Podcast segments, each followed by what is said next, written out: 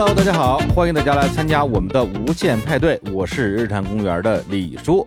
无限派对是我们日坛在二零二二年的末尾重磅推出的一档播客选拔赛，会以音频节目、线上直播、视频的形式和大家见面。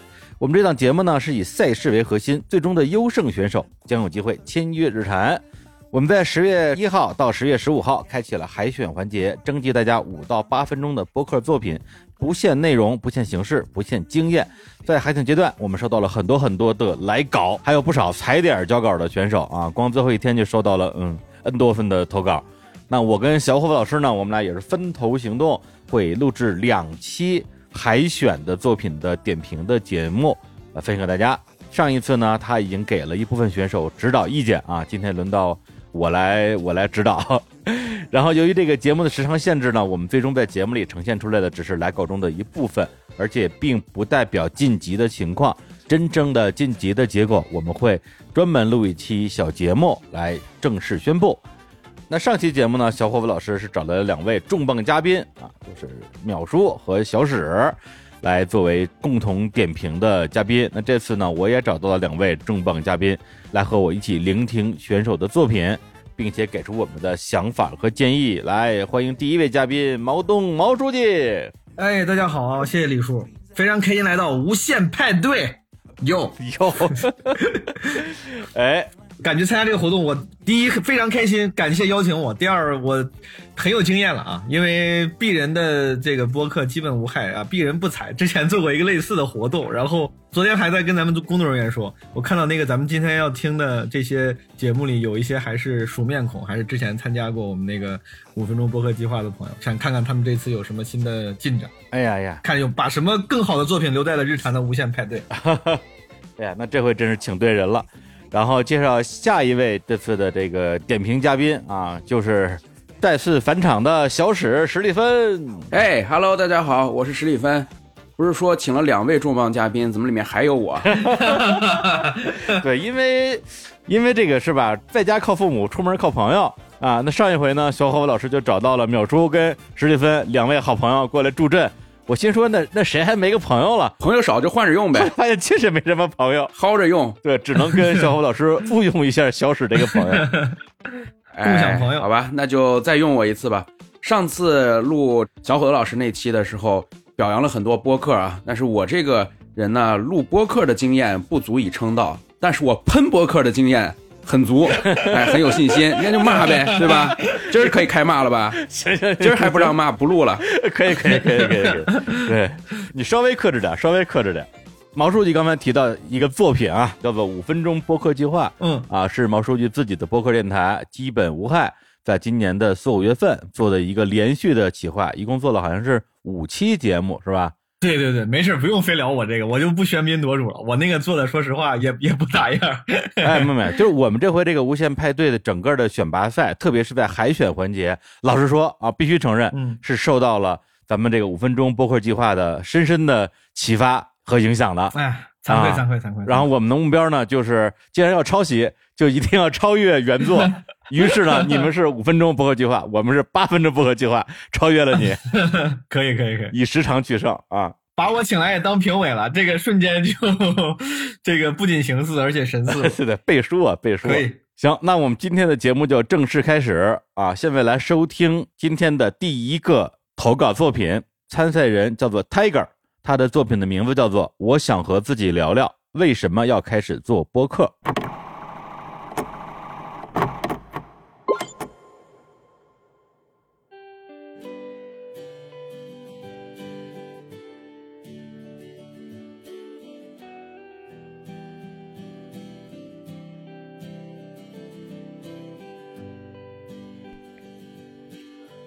大家好，我是 Tiger，这是第一次做 solo 形式的播客，所以还有点紧张，怕自己撑不起来这个场子。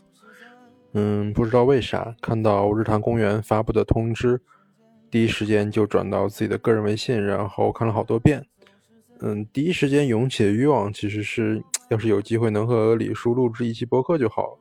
我其实特别想问问他，是什么样的能量能让他把一档播客连续做六年这么久的？我想肯定不是坚持，但也不是单纯的热爱。那这其中的比较复杂的情绪是什么呢？对于做博客这件事儿，嗯，有哪些事情是他嗯原本的预期之内的？然后又有哪些事情是在这个过程中生长起来的？然后五到八分钟的时间，我想聊聊我我自己为什么做博客。其实我是那种嗯贼容易半途而废的人，就大部分事情都坚持不过一个月。但博客这个事儿还挺有意思的，就是从今年的一月二十六号开始做自己的第一期博客，一直到现在，已经快九个月了。然后这个过程我还很享受，啊，包括就是访谈人啊，然后剪辑啊，再做发布啊，再去看一些数据啊，整个的这样的过程。我自己一共做了两档播客，目前一档叫《胡言乱语》，然后有一档叫《江湖烤肉馆》。《胡言乱语》的话是服务自己的，然后约着身边的一些前辈啊、一些朋友啊、同学去聊聊他们自己的成长啊，还有他们对于所在行业的一些看法。嗯，《江湖烤肉馆》呢是和朋友合作，然后因为我自己工作的原因。然后想找这种创作者去聊聊创作者的故事。嗯，做播客其实我的私心是通过这样的一种手段吧，向我一直好奇的人去问出来我想问的问题。然后如果是日常的话，我觉得没有播客这么一个场景，我也没有勇气去跟他们聊天或者问出一些话来。对。嗯，而且我在借由播客这种和人的对谈的形式，也在见自己。我一直挺相信的，就是每个人都是可以成为创作者的，而且每个人都是创作者。然后只要找到它的形式，无论是图文啊、视频啊、音频，甚至它并不是一种语言上的，哪怕是一个是木匠的一个木匠活儿，我都会觉得这是一种个人作品的表达。然后。而且能够在当下做表达，真是一件还挺幸福的事儿吧。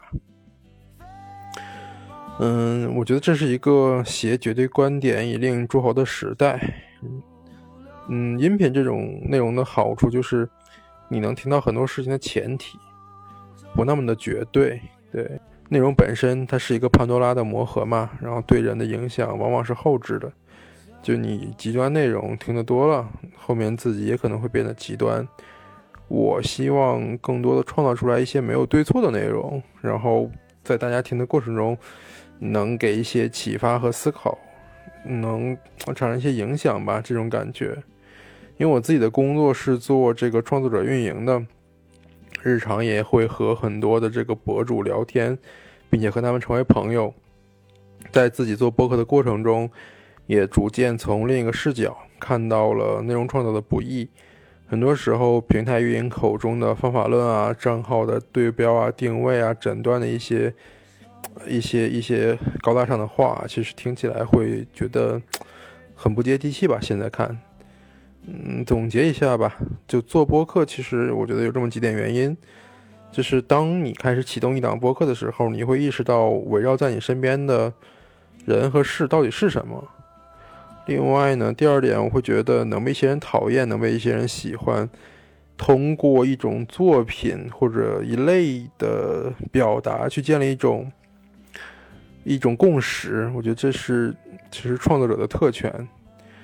嗯，第三一个就会觉得，其实在我整个准备博客的过程中，是我在现实生活中为数不多的专注时刻。说的七七八八的，其实也不是很系统。就当成一种阶段的记录吧。谢谢大家的收听。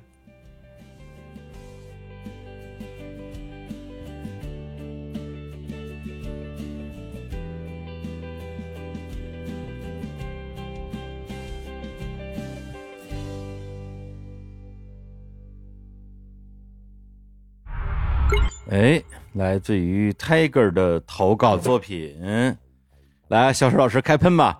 啊，开骂是吧？我也想说这句话，小石老师喷一喷。哎，我这样吧，我先抑后扬吧，因为我觉得好的部分是绝大多数，是主体。哎，啊，一点点小小的建议先放出来，后面我觉得整个这位朋友录的都非常好，是一个很好的节目，所以我想把它更多的闪光点放在后面，怎么样？好，行行行，先骂吧，行吧，先骂啊，压不住这人了已经。首先就是你说你投稿就是为了想跟李叔录播客，这节目有黑幕呀！怎么又有黑幕啊？日坛公园这么多人，说好的重磅嘉宾呢？重磅主播呢？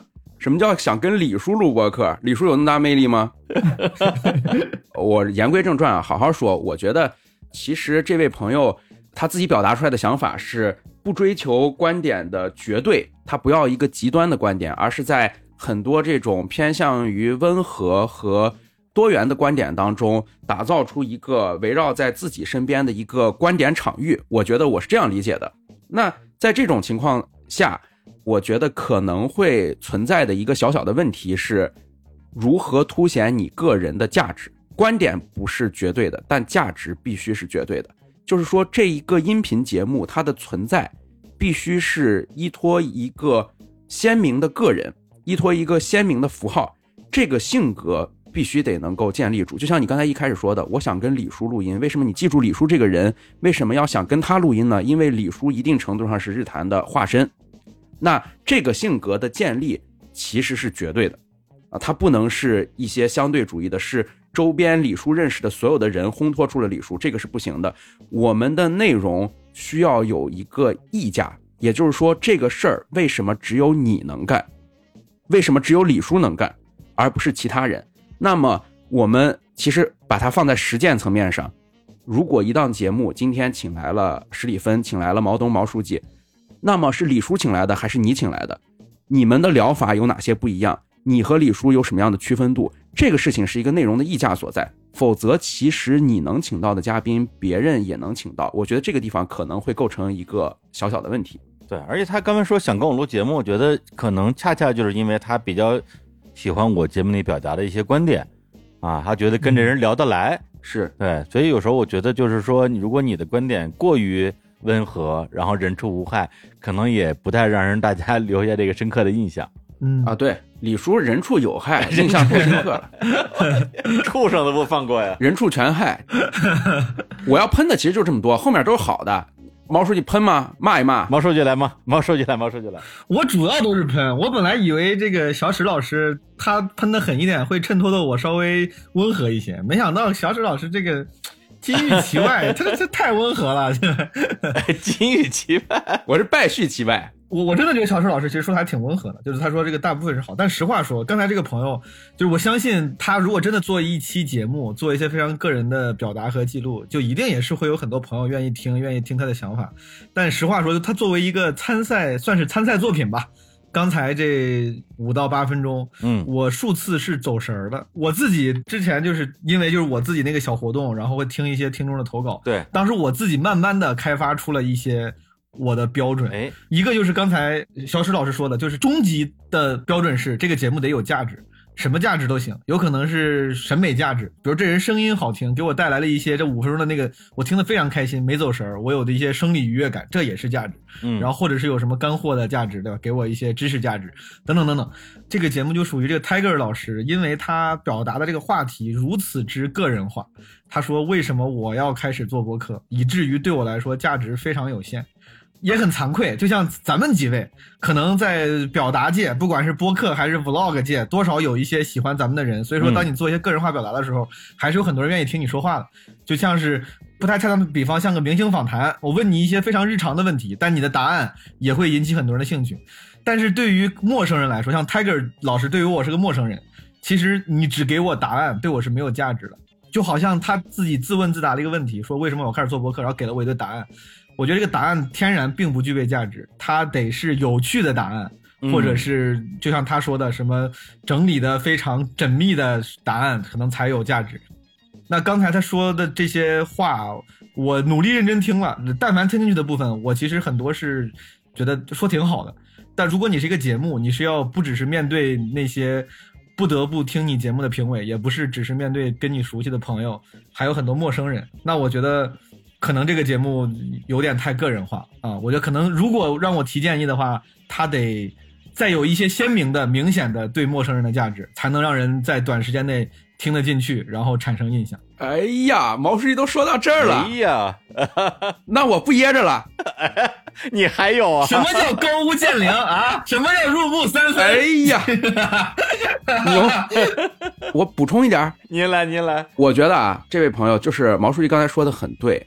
如果你本身就已经自带流量，或者就已经大家对你非常感兴趣的话，分享一些私人的事情是有意义的。但是，如果本身是一个参赛作品，或者本身现在正在做这么一个播客的人，我觉得啊，一句话送给您，就是没有任何人对任何人的任何生活方式感兴趣。这个是我们做 vlog 总结出来的东西。嗯我觉得放在播客里面也同样适用。我刚才之所以没有提这个呢，一个是考虑到您说这个只是想跟大家沟通的这五分钟的内容，而你平时做的是各种各样的人访谈嘛，所以我觉得可能不涉及你对平时的内容。但是就这一段来说，毛书记说的是对的，所以这个肯定涉及这个问题。第二个原因，我有一个小私心，因为我得知你是互联网大厂的创作者运营，我想你是不是可以给我加点粉儿，所以没敢说这些。但是既然毛书记已经这样说了，毛书记已经豁出去了啊，他作为一个创作者已经已经不要脸了，那我也不要脸了。咱们在任何平台上做内容，我觉得本质上跟卖艺没有区别，跟卖艺没有区别。卖艺意思就是说，如果你这个艺已经卖成了，那你站在那儿说话，或者你只站在那儿，甚至你不站在那儿，你从后台幕布后面露出一个脸来看一眼，都是有价值的，都是有人愿意买票的。嗯但问题是我们现在再卖艺，就必须默认嗯我不对普通人的普通生活、普通想法感兴趣，那么你一定要在某一个地方不普通，就是把我刚才那句话拆开。既然我们不对任何人的任何生活方式感兴趣，那我是不是可以变一种生活方式，或者我变一个人？其实刚才你的这个变人已经实现了。播客是有很强的人类学价值的，我认为就是我们想象一下，十八、十九世纪地理大发现时期的那些博物学家，他走到哪一个地方，看到一种人类学奇观，他可能会画下来，用细密画、用工笔画画下来。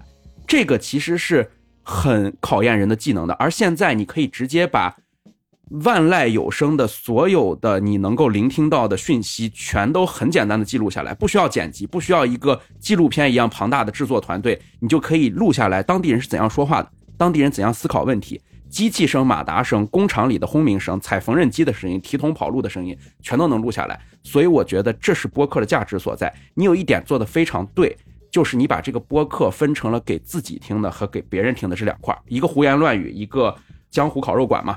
所以我觉得这块的切分，如果你还想一个圆融温和、不凸显自己的一个自我表达的话，你就完全把它放在胡言乱语里，你甚至可以不用播出来。嗯但只要是你想要传播，想要考虑让别人点击订阅这件事儿的话，我建议你还是好好把这个江湖烤肉馆做起来，并且加上李叔的那个个人的鲜明观点。嗯，哎呀，精彩，精彩，精彩，精彩，点文老师喷的都很到位啊。这不行啊，这又把我力压一头啊！本来我哎以为我靠着喷的狠就可以可以胜出了，要不然你再补充两句。骂吧，王书记，骂吧。没想到小楚老师上来又有排比，又有又有什么比喻，弄得我很华丽。我人类大发现都出来了。没有没有特别好，我没啥可说。李叔，你讲讲，李叔，嗨我你们俩说的挺好，我觉得我没有什么要补充的了，真是。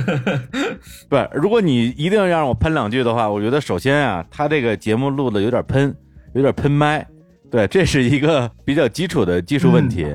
啊，如果是一个录播客的新人的话，那我觉得这个可能你拿手机录制啊，那个录制的距离会有一点没注意。但他我看已经录了其实小几十期播客了吧？啊嗯，这是一个小的喷点。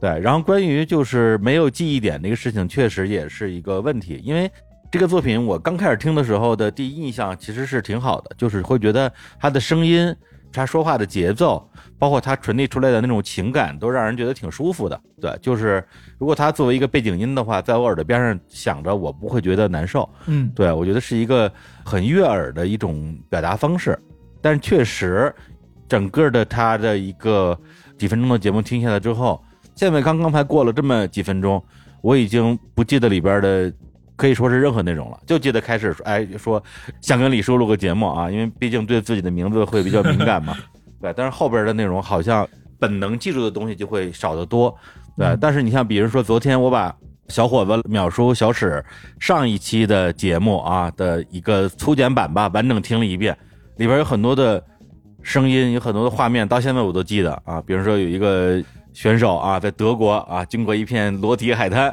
你看这个东西，你看过了一天我都我都还记得，就是它有记忆点。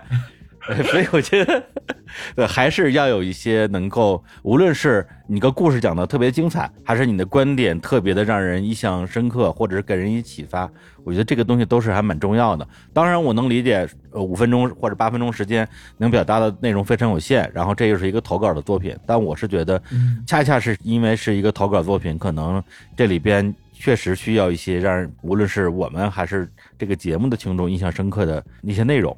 我觉得播客这个行业跟互联网以及一线城市的科技、泛科技创新这个人群高度重合或者高度内聚，所以在选题方面，我自己作为一个创作者，我给的建议是做出选题差异化。嗯，在互联网上随便任何一个播客平台上搜聊大厂、聊行业、聊在线教育、聊创业、聊流量的东西太多了嗯，不容易出头。所以这个就是一句话的建议，我建议你找到新东西，找到互联网上的盲区，把它拉到互联网的世界内，视野的视，可能会形成一个流量洼地、流量漏斗。行。然后呢，最后我再稍微简单回答一下他中间问的那个问题，这想问我为什么能够做博客坚持这么久吗？因为这个东西对我来讲，它可能在不同的阶段有有完全不同的答案。比如说最开始做播客，纯粹就是因为好玩啊，因为能够记录自己的生活，当一个自己给自己拍的一个声音纪录片。后来是因为有粉丝，然后觉得特别开心，觉得自己好像变成了一个名人，就是非常单纯的这种自满的情绪。那再往后，可能觉得说，哎，录播客能让我觉得有一些个人成长。我通过播客认识一些非常厉害的人，甚至是在准备录制的过程之中，然后自己去学习很多的知识。到这个阶段，因为就在前天吧，我在大理跟我的一个十多年的好好朋友，我们俩坐在一个露台上，看着满天的繁星，然后他说：“老李，你不错呀，不容易啊，这么多年做播客做了快十年了。”我说：“是啊。”我说：“我之前从来没有任何一份工作干的超过一年半的啊，之前就是一直在不停的换工作，十年换了十五份工作这种。结果做播客这个事儿一做就是做了九年时间，那我觉得可能我真的真的是运气特别特别好，莫名其妙的遇到了一件我特别擅长的事情，而且是可能比大部分人吧都更擅长的一件事情。那这个事情我我肯定要紧紧的去抓住这个东西。做播客这个事情，它带来了我今天拥有的所有的这些生活中的一些美好，无论是公司啊，还是跟我们的嘉宾、跟我们的这些主播之间的连接呀、所以这个事情是我你可以说是坚持下来的一个理由。哭泣了，哭泣了，李叔哭泣了。很动情。哎，真是，所以这位朋友，如果自己很享受这件事情，并且能够给你的现实生活中带来一些美好的话，我觉得就是可以坚持做的对啊，这个没有问题。同意。对啊，你看我跟小史认识了有七八年了，啊然后跟毛书记呢，这是第一次一起录节目，嗯但是我们都是因为播客认识的，没有播客的话，我们就不会认识。对，好，那我们来听下一组选手的作品。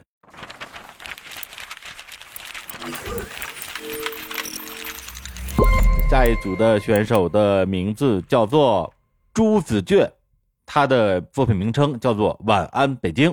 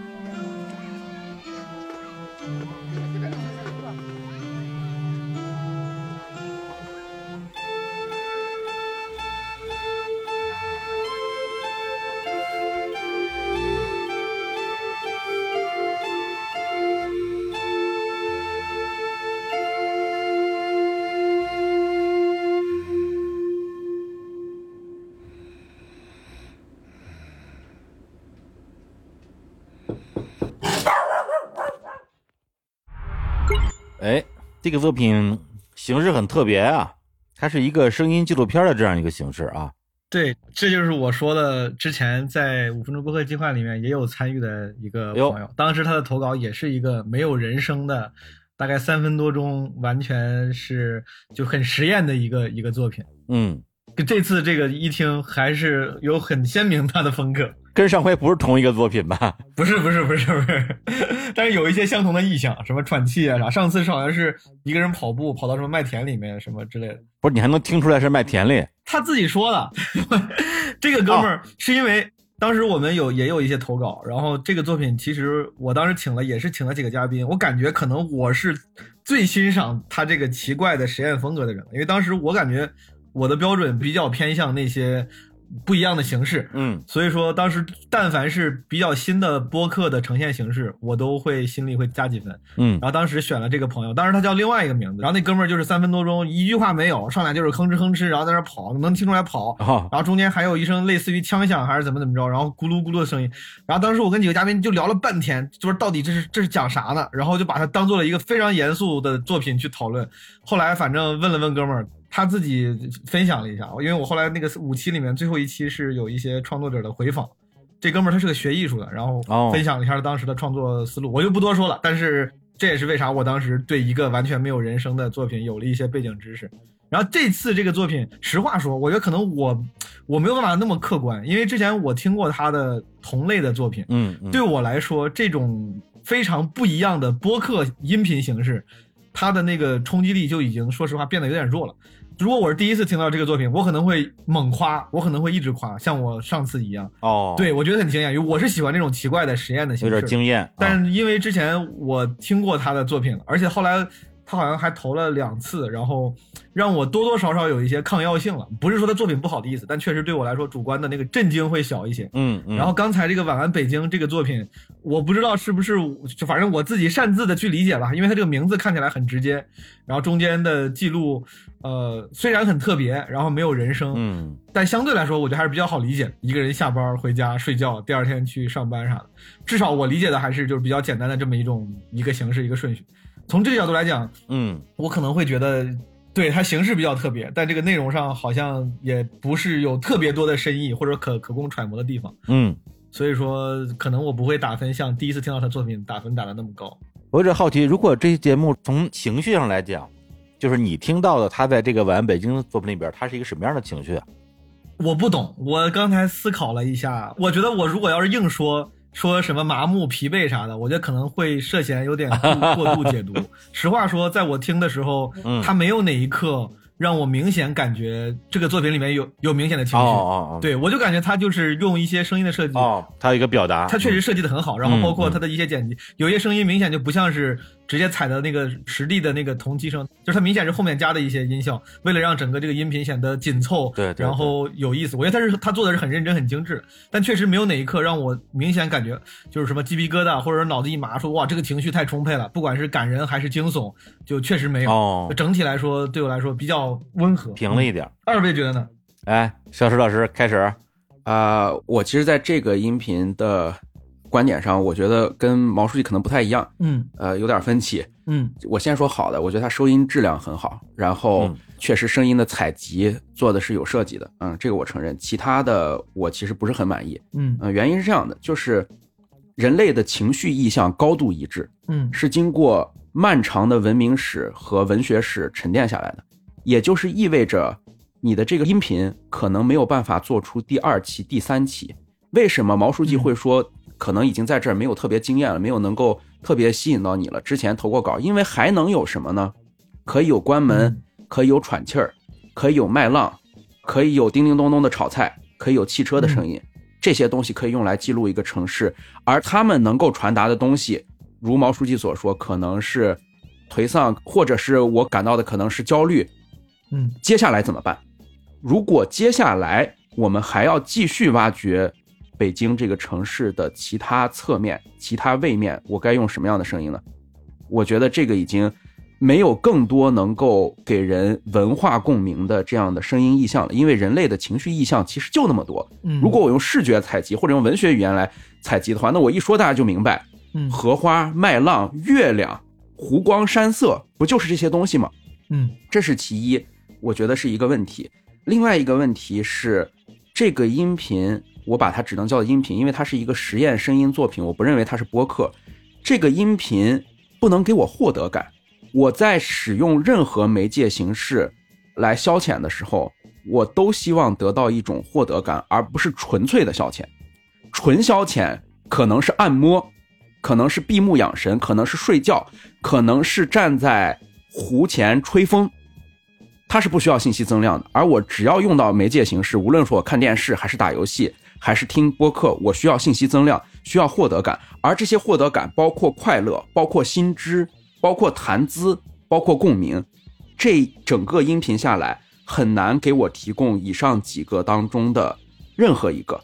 可能有人会说，既然有意向，就会有共鸣。但是在这里存在一个技术问题，就是我觉得我们在创作共鸣的时候，我们在创作共鸣这个传播点的时候，我们尽量在小共鸣里面找大共约数，而不是在大共鸣里面找一个小的共约数。什么叫在大共鸣里面找小的共约数？就是“晚安北京”这个巨大的标题，有恨不得一千多万人在这个城市里打工，在这个城市里北漂讨生活，它是一个庞大的共鸣。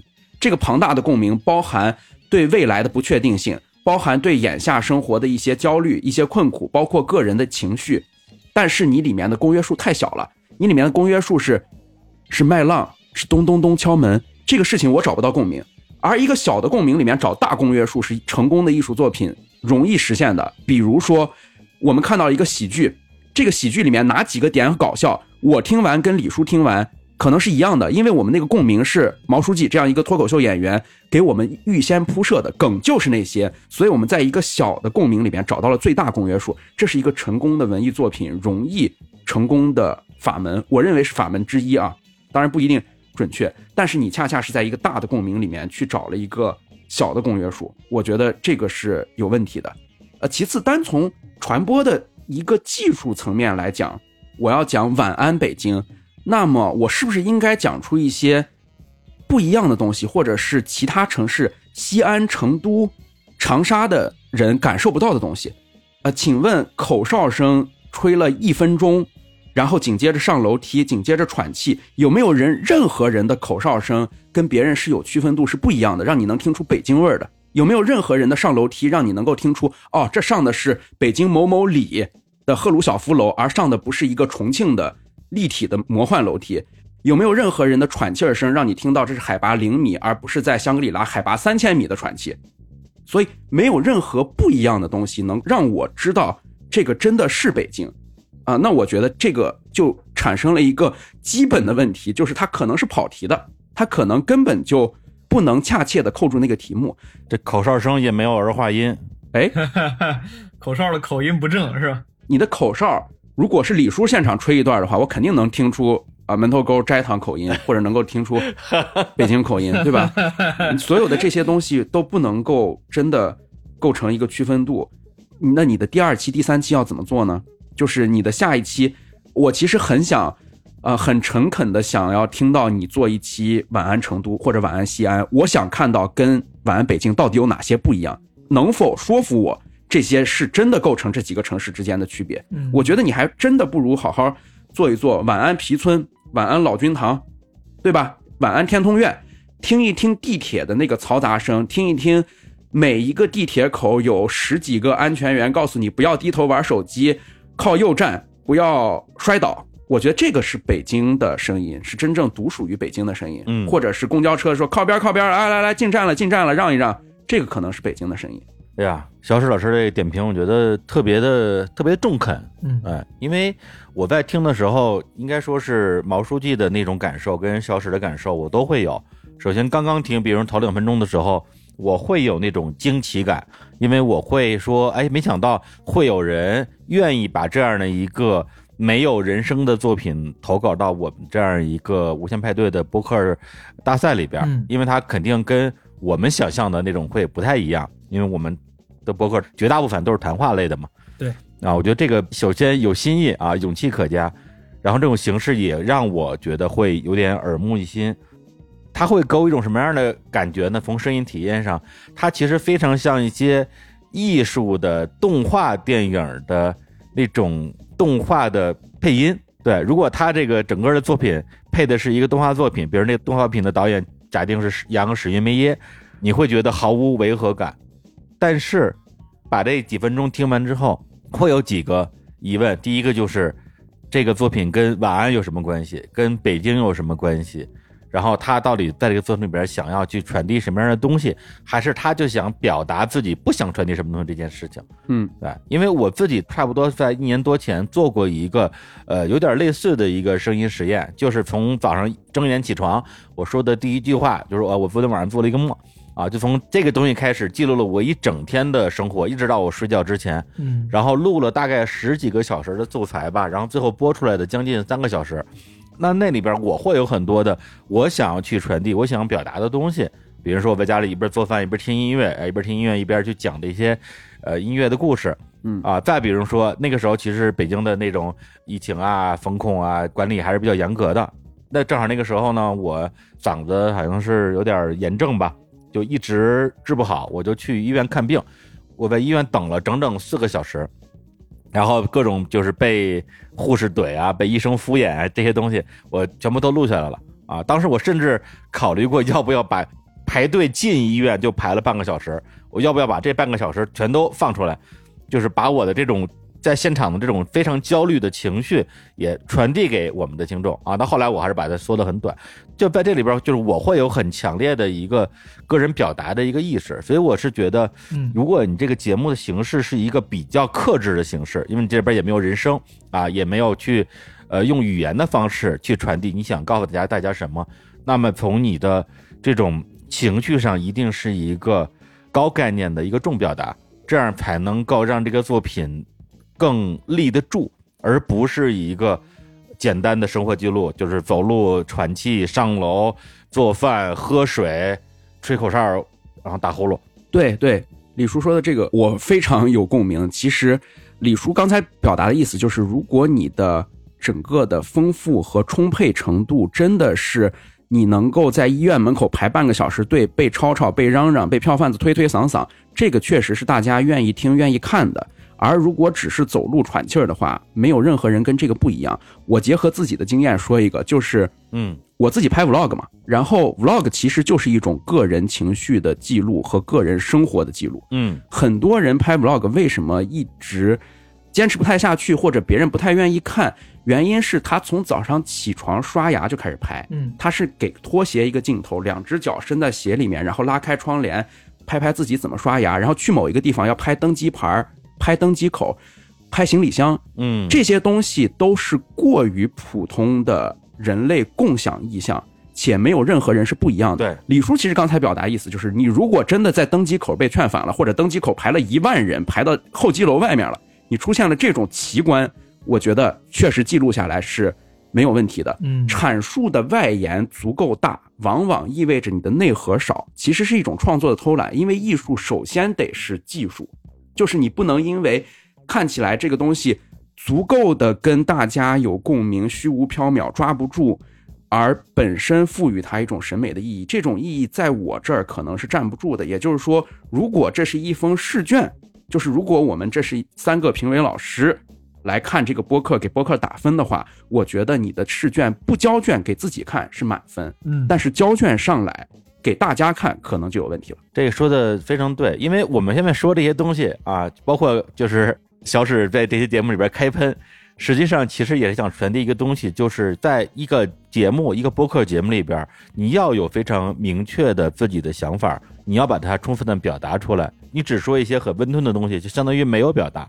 那当然，可能因为你的克制，或者说你喜欢的一种表达的风格，比如刚才这个作品啊，我们探讨了半天，说你你叫晚安北京，我没有听到任何的北京元素啊。比如说你可能会觉得说，哎，你们不懂，我这里边我所有的北京元素都在画面里，但是画面你们看不见，但是我看得见，或者说它所呈现的是一种更偏向于自然主义的一种记录方式。嗯，那么这个又回到说，你去做一个作品，你更看重的是这个表达最终的呈现离自己更近，还是更多的被大家所理解？嗯就是我有时候录节目的时候，也会在这两者之间摇摆。我到底是录一个说我自己觉得说特别爽，但是可能只有万分之一的人才能听懂的东西，还是我要录一个我觉得嗯可能没有那么牛，但是大部分人能听懂的东西？对，这里边是要做取舍。对对，是的。行，那我们今天这个作品就先点评到这里。我们接下来一个作品是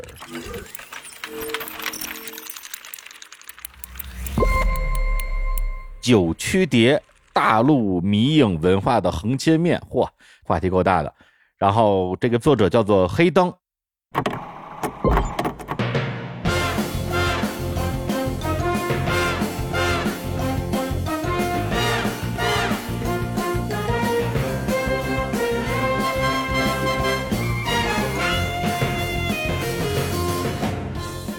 嘿、大家好，欢迎来到电影夜市，我是黑灯。电影夜市是一档为了参加日坛公园无限派对播客选拔赛而创立的泛文化类临时播客节目。本期节目由于事出突然，我没有找到合适的搭档，呃，由我自己 solo 一期。今天我们来聊一聊九曲碟。这个名字很多年轻的听众会觉得陌生，它其实呢就是呃，我国盗版电影音像制品的别称，它的出现可以说是直接催化了我们中国第一代迷影文化。九曲碟这个名字，它的由来也非常有意思。在影碟它作为文化产品诞生以后，出于版权保护吧，也还有发行商利益吧，呃，美国八大影业，也就是米高梅啊、华纳呀，给世界各个国家的地区啊划分了不同的国际区码，不同区域它售卖的 DVD 播放机只能播放同一区域发行的 DVD。相同的电影，每个区域不同，它所发行的影碟承载的内容也不一样。呃，它主要体现在花絮内容啊，呃，影片时长啊，或者说导演剪辑版啊，或者学者评论音轨上。呃，说回这个国际区码。呃，中国大陆在这个体系里面是六区。当年我们国内各大盗版厂商，呃，发挥了自己的聪明才智，创造了一个九区。六它倒过来不就是九吗？呃，这里也有一个双关语，呃，也有盗版的“盗”字，盗的这个意思。呃，当年我们九区碟有多牛逼，大家可能想象不到。一个九区厂商他出版的电影。它的碟片里可能包含了美区的优质片源、法区的学者评论音轨，或者说日本的花絮，所有这些影迷非常津津乐道的内容，都集合在一张碟里。当年呢，各个盗版厂商也是看谁的花絮多、啊画质高，来达到商业互卷的目的的。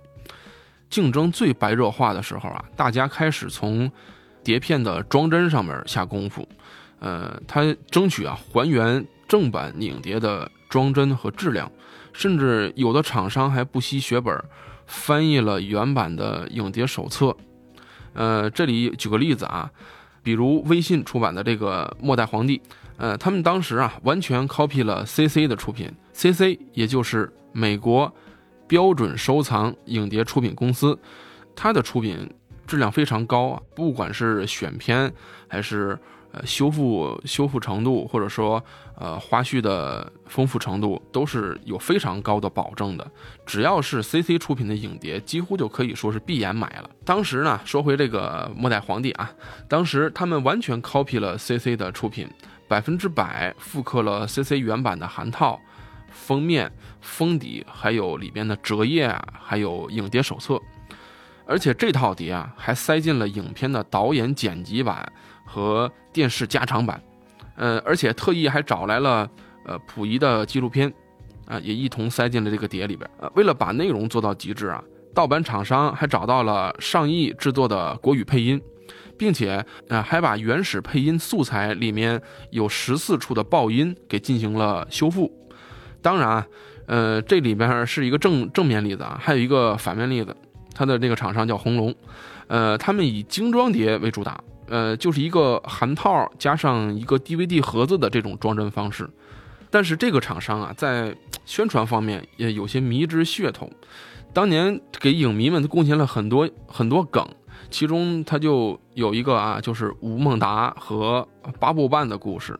吴孟达大家都知道，不用介绍了。呃，八部半，简单说啊，就是意大利导演费里尼最有名的一部电影了。八部半和吴孟达这个看似八竿子打不着，但是他被一个盗版影碟的碟商撮合到一起了。当年这个盗版盗版碟商啊，声称，呃，他们找到了费里尼中国之友协会，并且得到他们的大力支持，碟片的字幕。还有手册的翻译都经过了他们的审核和校对，而且这个费里尼中国之友协会还给他们提供了完整的配乐塞到碟里面，而且他们还通过这个费里尼中国之友协会的关系，邀请到吴孟达为这部八部半啊撰写了一条评论字幕。当时他们声称吴孟达是中国最有名气的费里尼电影爱好者。很多影迷看到这个评论字幕啊，那当然我也看到了，都说这是他们见过的最好的一篇呃八部半的影评。都说这个影评啊，呃，行文非常流畅，从创作背景到费里尼的生平、演员的介绍，再到电影对后世的影响，呃，以及电影这个不同场景，呃，比如说他梦境的解释啊，或者说道具的隐喻啊。或者各种分镜头的分析啊，等等等等的，说的特别全面，足足有一万多字吧。呃，其实到现在也有很多影迷对这条字幕有非常深的印象。我觉得它的质量也是很高的啊。当然，呃，现在看来，这个所谓的费里尼中国挚友协会这个奇怪的组织和吴孟达这个所谓的评论字幕有很大的杜撰的成分哈。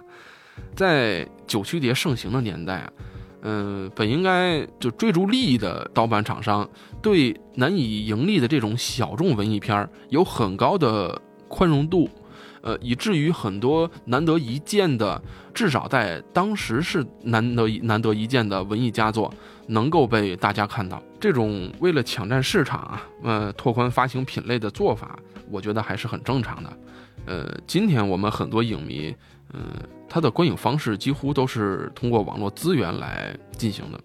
九曲碟这个东西现在已经越来越边缘化了，嗯，但仍然有一小部分人正在保持着购买九曲碟的习惯，当然也包括我。这种电影获取途径的路径依赖吧，我觉得会一直存在下去。啊，毕竟它这么辉煌过。啊，这就是本期节目的全部内容。谢谢大家收听，我是黑灯，这里是电影夜市，我们。下期再见，拜拜。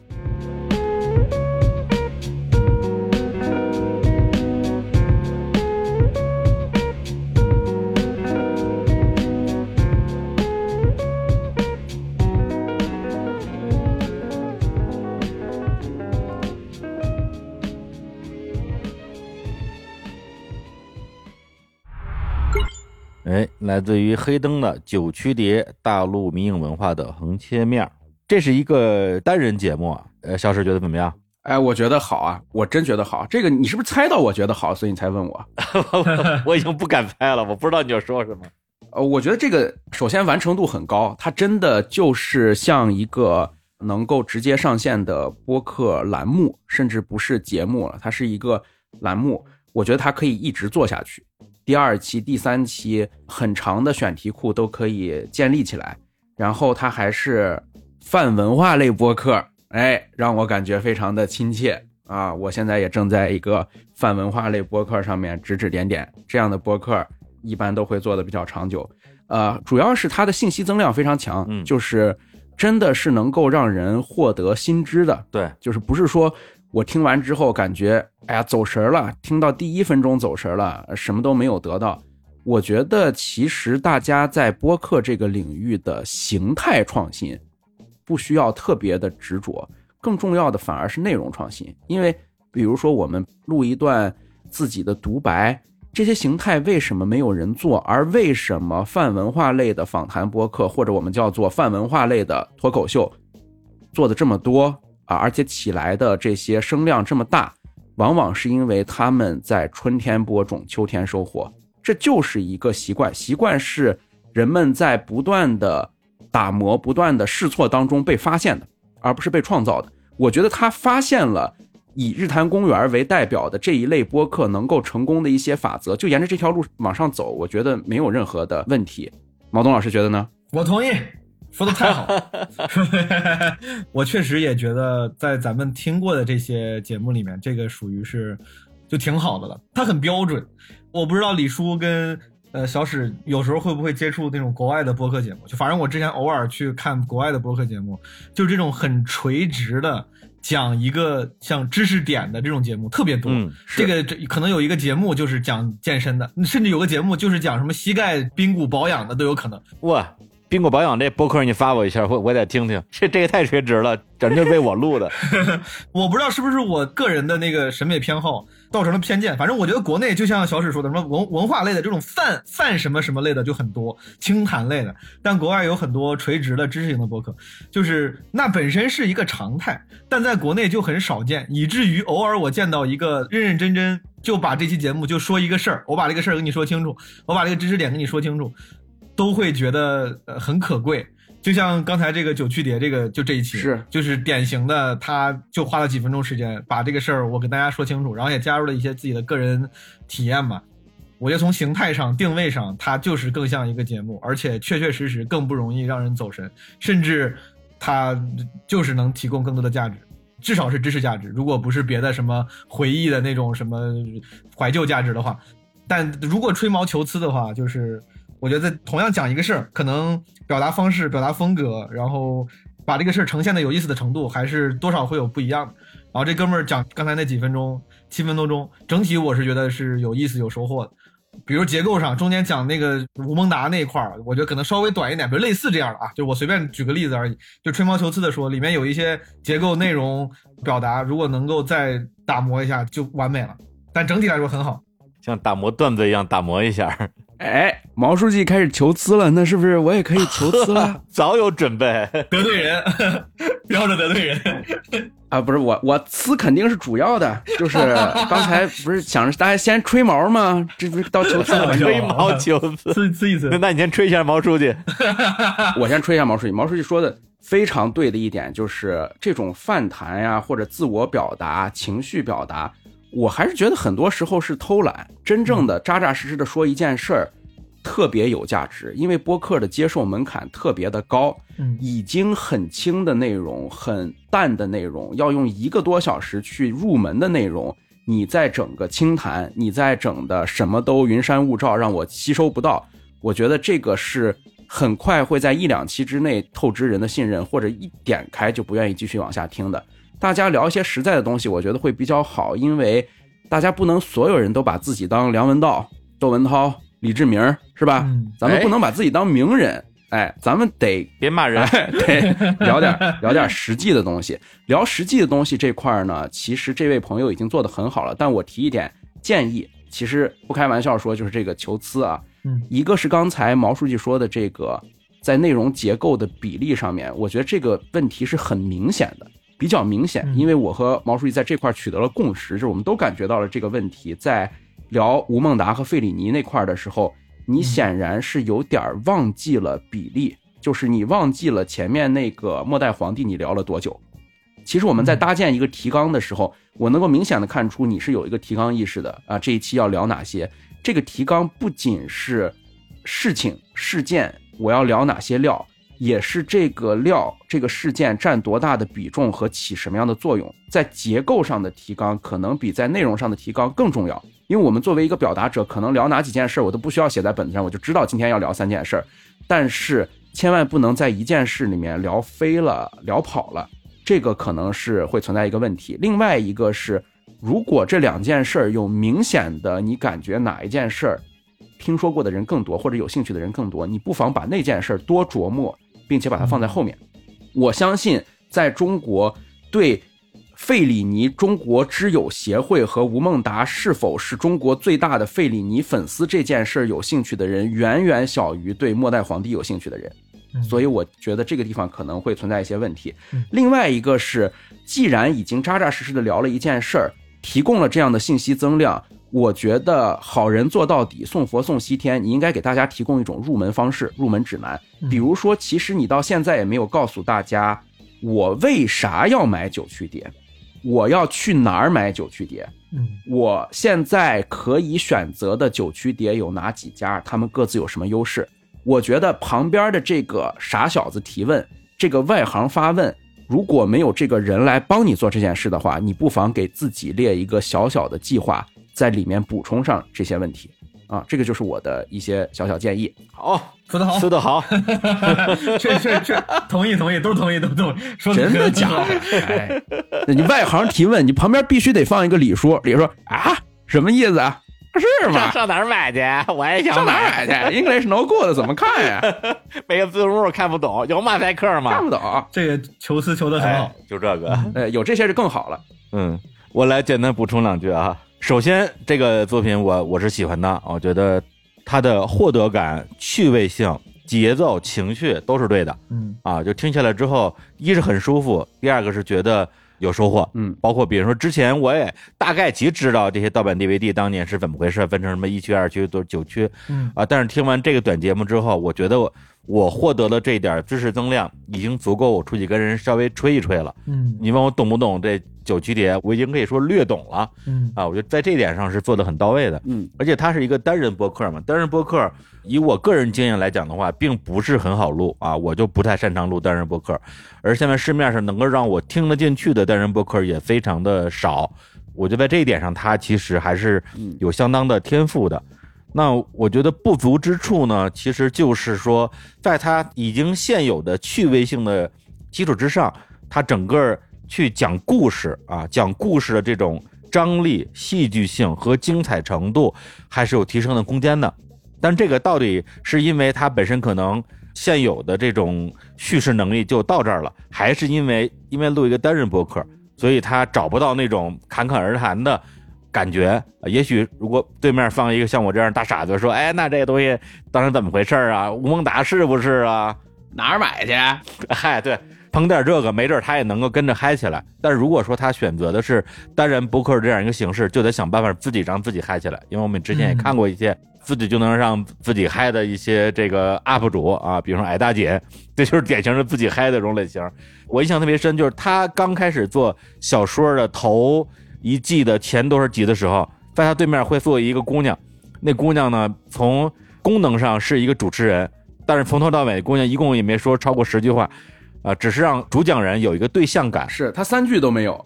是，而单人节目它的一个难点，所谓的一个瓶颈，需要突破的瓶颈，就是如何能够自己一个人面对麦克风，找到这种对象感，让自己一个人也能嗨起来。在这一点上，我觉得它是有一定的提升空间的。然后就是关于费里尼和吴孟达这个事儿，确实是会给我一种说起了个大范儿，但是没甩起来的感觉。哎，啊是对你说这之后，我说哎，这有意思，这我得好好听听。对这段子，我估计以后我没准儿能在哪儿哪儿哪儿用上。结果听了最后说，哎，还不如末代皇帝那讲的有意思呢，就是高开低走的感觉。是是，但整体来讲，这个作品的完成度还是非常高的，而且他本身对于无论是他讲述的这个知识、这个内容本身，还是说他的这种表达能力，都是在水准之上啊。，水准非常高。我觉得这个来投稿参赛，这哎呀抬举我们了，真的。嘿嘿，我刚才刚才怎么说的？下面我还找不来得及吗？很迷惑。小史老师这个姿态，就是这个这摆动非常非常大。引蛇出洞，忽左忽右啊。好，那我们再来一个作品，这个作品的投稿人叫做椰奶啊，他的作品的名字叫做《上新东方课，买新东方货》。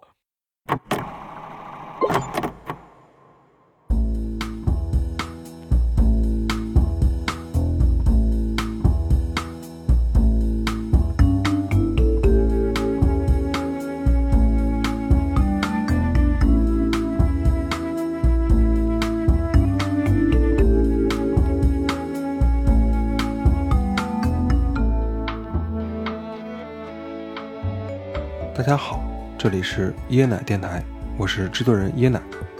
今天我们比较特别，在故事开始之前啊，我先不跟大家介绍今天的故事嘉宾。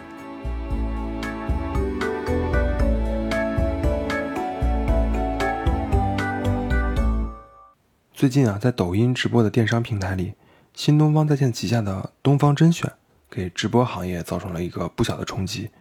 外语带货、素颜、诙谐、高知、情怀、感人的故事、良心选品等等等等，可能各种标签加持的光环下，令东方甄选这个账号在直播带货的排行中几度包揽了第一名。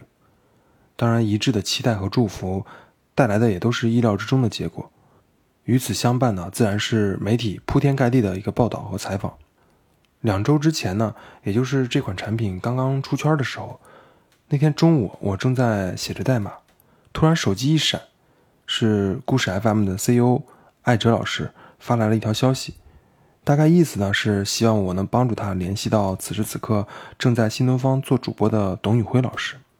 说到这里啊，我可能需要提一嘴，在去年夏天之前，我的东家就是新东方，当然现在已经变成前东家了，因为双减的原因，很不幸啊，我所在的 K 十二业务部门首当其冲，它属于重灾区，几乎裁员殆尽。当时呢，我就有幸啊去故事 FM 录制了一期节目，大致呢是聊了聊双减政策的能量以及它对我个人的影响。其实呢，我也是他的第一批粉丝，多年以来呢一直一期不落的默默的收听着他的节目。最终没想到以这样的方式与艾哲老师本人相识了。我记得那一天大概我们一起聊了有三四个小时吧，畅聊过后也让我对他本人尊重感提升了一个维度。嗯，话题再说回来，截至目前我所能看到的市面上的媒体关于新东方转型直播带货的这个报道，基本上全都是正面的。对于主播董宇辉老师本人的报道，也都是一个积极正面，甚至是达到了一个封神的一个状态。在我看来啊，朋友圈中的一些前同事们其实也都是兴奋了很久很久，就是疯狂的转发着千篇一律的采访稿。嗯，这样的描述其实并不是想酸前东家转型的这个过程。而是这一现象，其实令我产生了另外一个维度的思考，那就是新闻的客观中立性和企业的趋利的本质。在新闻学中，客观中立指的是不受政治约束、不受资本的侵蚀、独立客观的报道。但是在微观和宏观这两个相悖的概念里头，新闻和社会的关注点往往只能聚焦到其中的一个点。在铺天盖地的对俞敏洪老师和主播们的报道下，让人感觉似乎双减的影响已经过去了。教培行业已然泛起了第二春，至少新东方给人的感觉是这样的一个感觉。但其实这就好比投资一样，机构和经理啊，其实往往更擅长宏大的叙事方式，动不动啊就是那种数不清的数字，或者是几十年的一个评价维度。因为他们知道微观的浮动在时间的影响里面其实不足轻重，无数个体的故事和短期的细微感受，都将淹没在长期的成长曲线中。只要收益为正，只要投资回报率达标，这样看待事情的视角那就是正确的。当然，我们无法直接定义他们这么做是错的，但你也无法改变这其中其实埋藏了众多的悲剧。我个人认为，忽略个体的感受，一味的追求利益最大化，真的不是一个很好的解决办法。在正式故事讲述开始之前，也就是在上周，我的一个前同事，他跟我在午饭期间闲聊了两句。他说，除了新东方在线的东方甄选这个直播业务还在招人以外，其他的部门仍然在不断的裁员。好巧不巧的是，就在那天下午，他就被裁了。这让我联想到媒体报道的种种煽情的直播场景和采访的描述。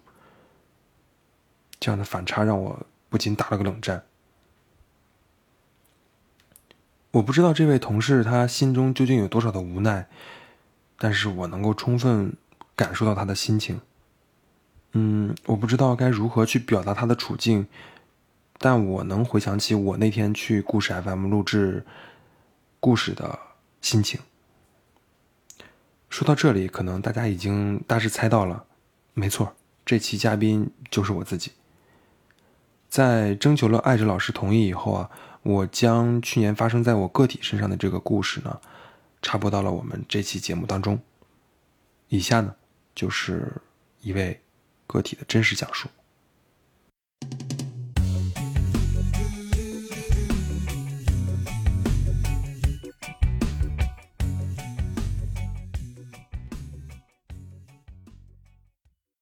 故事虽然播完了，嗯，我其实也已经从双减的糟糕的处境中抽身出来了，但是无数种剧本的故事其实依旧在上演。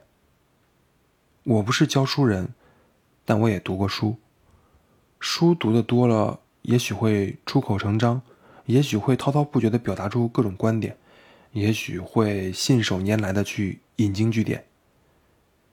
相比较通过纯运气的方式去改变命运，毫无疑问，这样的优势更集中体现在对机会的收纳和把控上，体现在对社会资源的一个利用上。在手机面前，你的情绪、你的文字、你的金钱，都将最终变成舆论，变为流量。变成企业的效益，对于企业来说，这样的用户体验真的很棒，很新。董宇辉老师的成功啊，无疑也让被迫游走在各行各业的教书人们其实看到了希望。读书确实不是没有用处的，但如果读书人的天花板最终只能沦为营销的手段、流量的卡口，又何尝不是一种悲哀呢？节目中其实我也说到了。双减其实没有错，但渴望知识改变命运的孩子们，他们又错在哪儿呢？于老和新东方的华丽转身其实是值得大家夸赞的，可是，谁又该为这些糟糕的教育环境来买单呢？说到这里啊，不禁让我想起来，蔚来汽车的老板李斌，在采访时说过的一句话：公司的行为大致可以分为两类。一类是让消费者为美好的用户体验持续买单，另一类呢就是让高效率为公司持续的赚钱。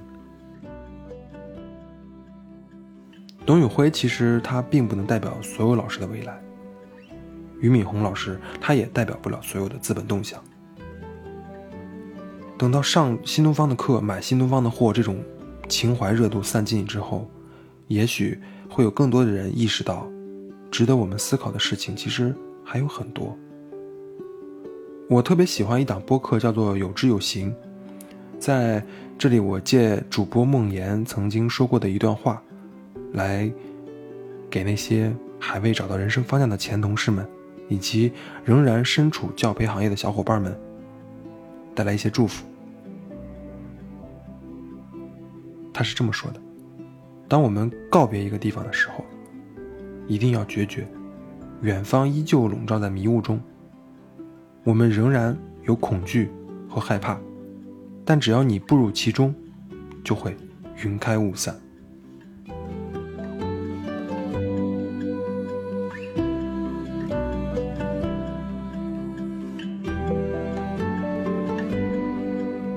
感谢各位的收听，这里是椰奶电台，我是制作人椰奶，欢迎关注我的公众号。Lucky Jasmine，或者添加我的微信“椰奶电台”的拼音全拼。欢迎你的投稿和留言，我是椰奶，我在等你，我们下期见。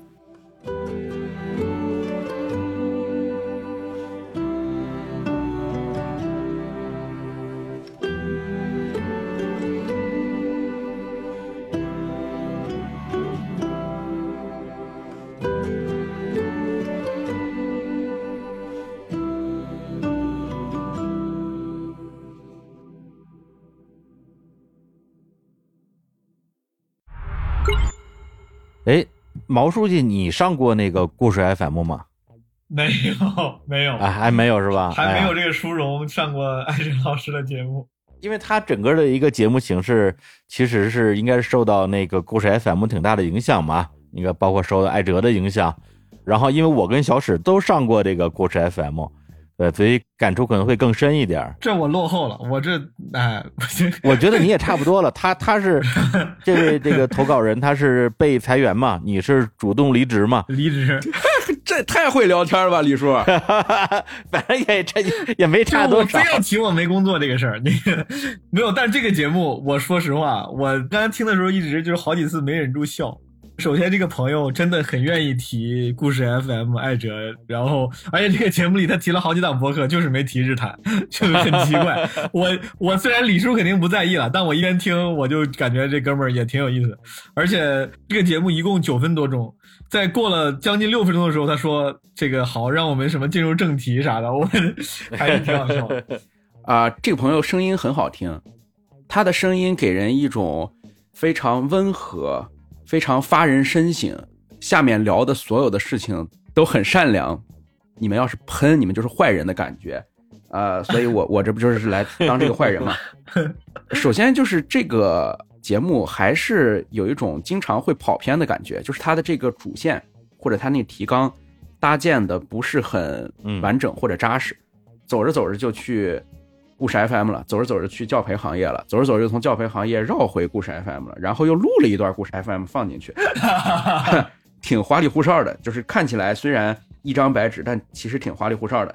然后主要是我为什么说它发人深省呢？发人深省就是这东西不深，就是看起来挺深的，这东西不深，它有一种天上掉下来一个惊雷，然后以我们现在的知识分子和媒体人的这种溢出的正义感，他扛不住这个惊雷，他像小草一样，他只能把无处发泄的正义感，以一种进步主义的方式降临到其他同样是受害者的客体之上。我觉得我这样说够隐晦吧？就是嗯人教培行业双减政策来了，砍了人卖东西，资本逐利，流量又有什么错呢？就是人总得活下去吧。就是有些老师没有了工作，有些老师的生活不如董宇辉和不如于老师那样看起来前台上那样的情况，是新东方的错吗？所以是资本逐利，所以是增长曲线的错。这个逻辑我搭不上，毛东老师你说呢？我没听懂他说啥，我我听他想表达的意思就是说，因为比如双减这个事情，实际上是让中国的很多的这个教育从业者遭遇了人生的一次很严重的打击，但是这个事情呢，并没有得到大家更多的关注和讨论，而将更多的目光聚焦在了啊新东方的东方甄选这样一个华丽转身啊这样一个亮相上，他会觉得这个有点不够全面吧？对我我是这样去理解的。不管是哪个观点，就是我觉得你俩刚才说这个观点，至少我听得很懂，就是你们把一个观点说得很清楚。刚才这个老师椰奶老师，我是真的没有听太懂，可能是我个人的问题，但确实我并没有因为今天在咱这个活动当了一个怎么说嘉宾或者评委，我不会逼着自己去非常认真的揣摩这个节目。嗯嗯我尽量用一个正常的状态，就是如果这个节目你让我听不太进去，那这也是一个真实的感受，它可能也会就影响我最终观感。嗯，就是在这个状态下，比较自然的状态下，我确实没有听太明白。嗯然后刚才小史老师讲的时候，我一直笑，不不，我是同意的意思，因为我觉得小史是为数不多，就是我之前听他录的播客 vlog，我为数不多，他是明显比我更刻薄，而且把这个刻薄表达的更好的人，就这个很好，这个包这是个夸奖。我虽然我很愿意听他喷，我觉得就是有些话我不好意思说，他替我喷了，我就不用说了。哎，这这害我！毛书记这是在吹屎求疵啊！人家至少吹毛，你吹屎啊！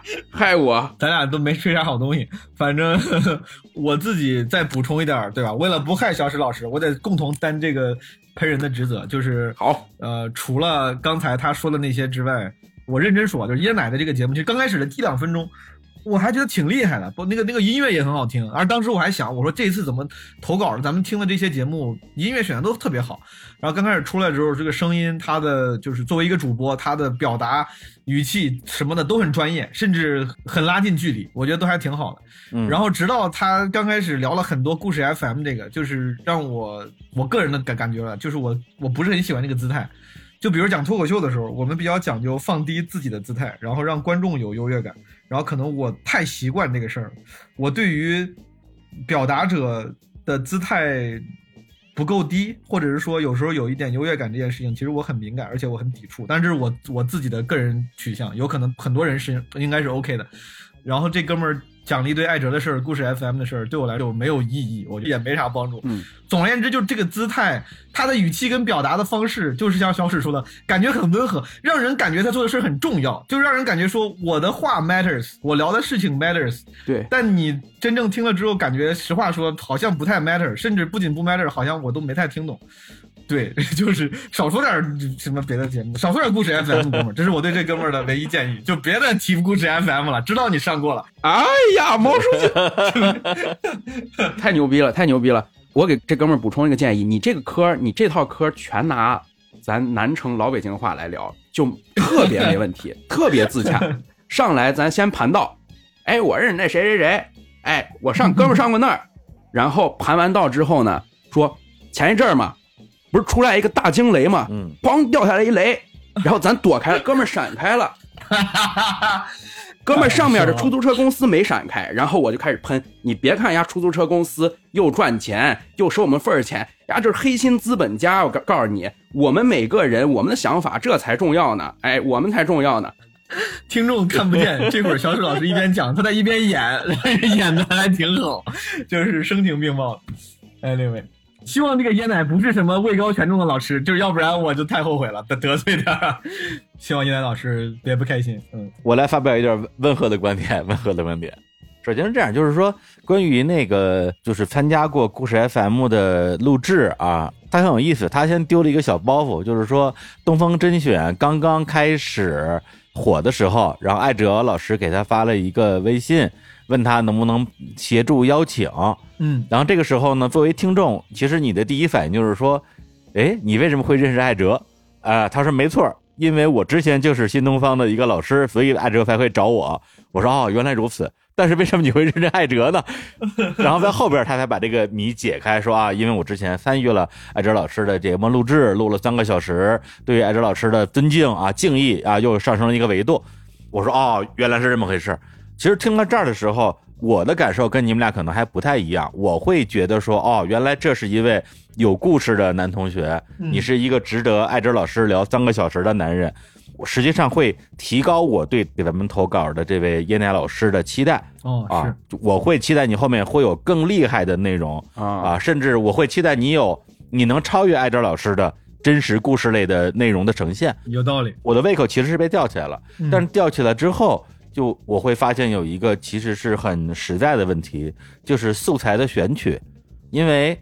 我之前去录故事 FM 的时候，我也录了啊，不好意思，我我也提故事 FM 了啊，然后对，没办法，你说不要给自己拔份儿。爱折手，这这哥们儿喝酒的，那个就是因为当时我录制了两个多小时的内容，然后也是到一些比较动情的环节吧，就是一边录一边哇哇大哭。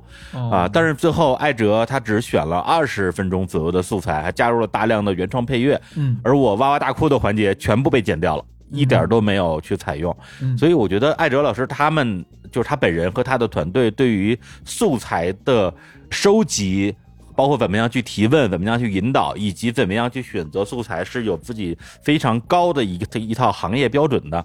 直到今天为止啊，就是我个人认为，整个行业在这一类的叙事类播客里面，也只有一个故事 FM。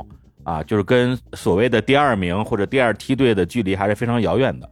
那么，我觉得在素材选取这件事情上是非常重要的。嗯那刚才这个这位叶楠老师呢，他比如说他讲述自己，因为他之前是新东方的老师嘛，而且他本名也叫刘洋，我不知道为什么。新东方是专门叫 叫刘洋的人。你这个不知为什么人就叫这个，嗨，然后，然后呢，比如他去讲自己怎么信的这个新东方，然后自己是做哪方面的教育的，然后怎么样被裁员，裁员之后的心情是什么样的，然后自己有怎么样的，比如说有什么样的生活压力，然后有什么样的心情上的这些起伏，自己跟自己的同事之间是怎么样去交流这件事情的，这些部分我觉得会是我作为一个路人的听众，呃，会去关注的点啊，是我愿意去听的。但是它整个这个音频加在一起，其实超过八分钟了，九分多钟。嗯整个听起来没有故事。嗯作为一个真实叙事类的播客的内容，它没有故事，只有观点，从头到尾都是观点。嗯所以我反而整个听下来，我最有记忆点的是他的一个同事跟他说这个东方甄选如何如何，结果他下午就被裁员了。对这个事情是整个一个一个音频听下来里边唯一的一个故事点。是那然后呢，他说好，那前面的铺垫就说这么多，现在故故事那个正式开始。然后我征得了艾哲老师的同意，把当年我在故事 FM 里边的一段音频拿出来给大家听一下。结果放出来的是他在故事 FM 这期节目里边的最后的观点总结篇，它不是里边的故事环节。观点 FM，对，观点 FM，对，等于说他是用观点引出的另外一个观点。问题是，他前后的观点其实表达还是比较一致的嘛，然后并没有出现我期待的故事的环节。对，所以我觉得从收听的角度来讲的话，可能确实跟我的期待会不太一样。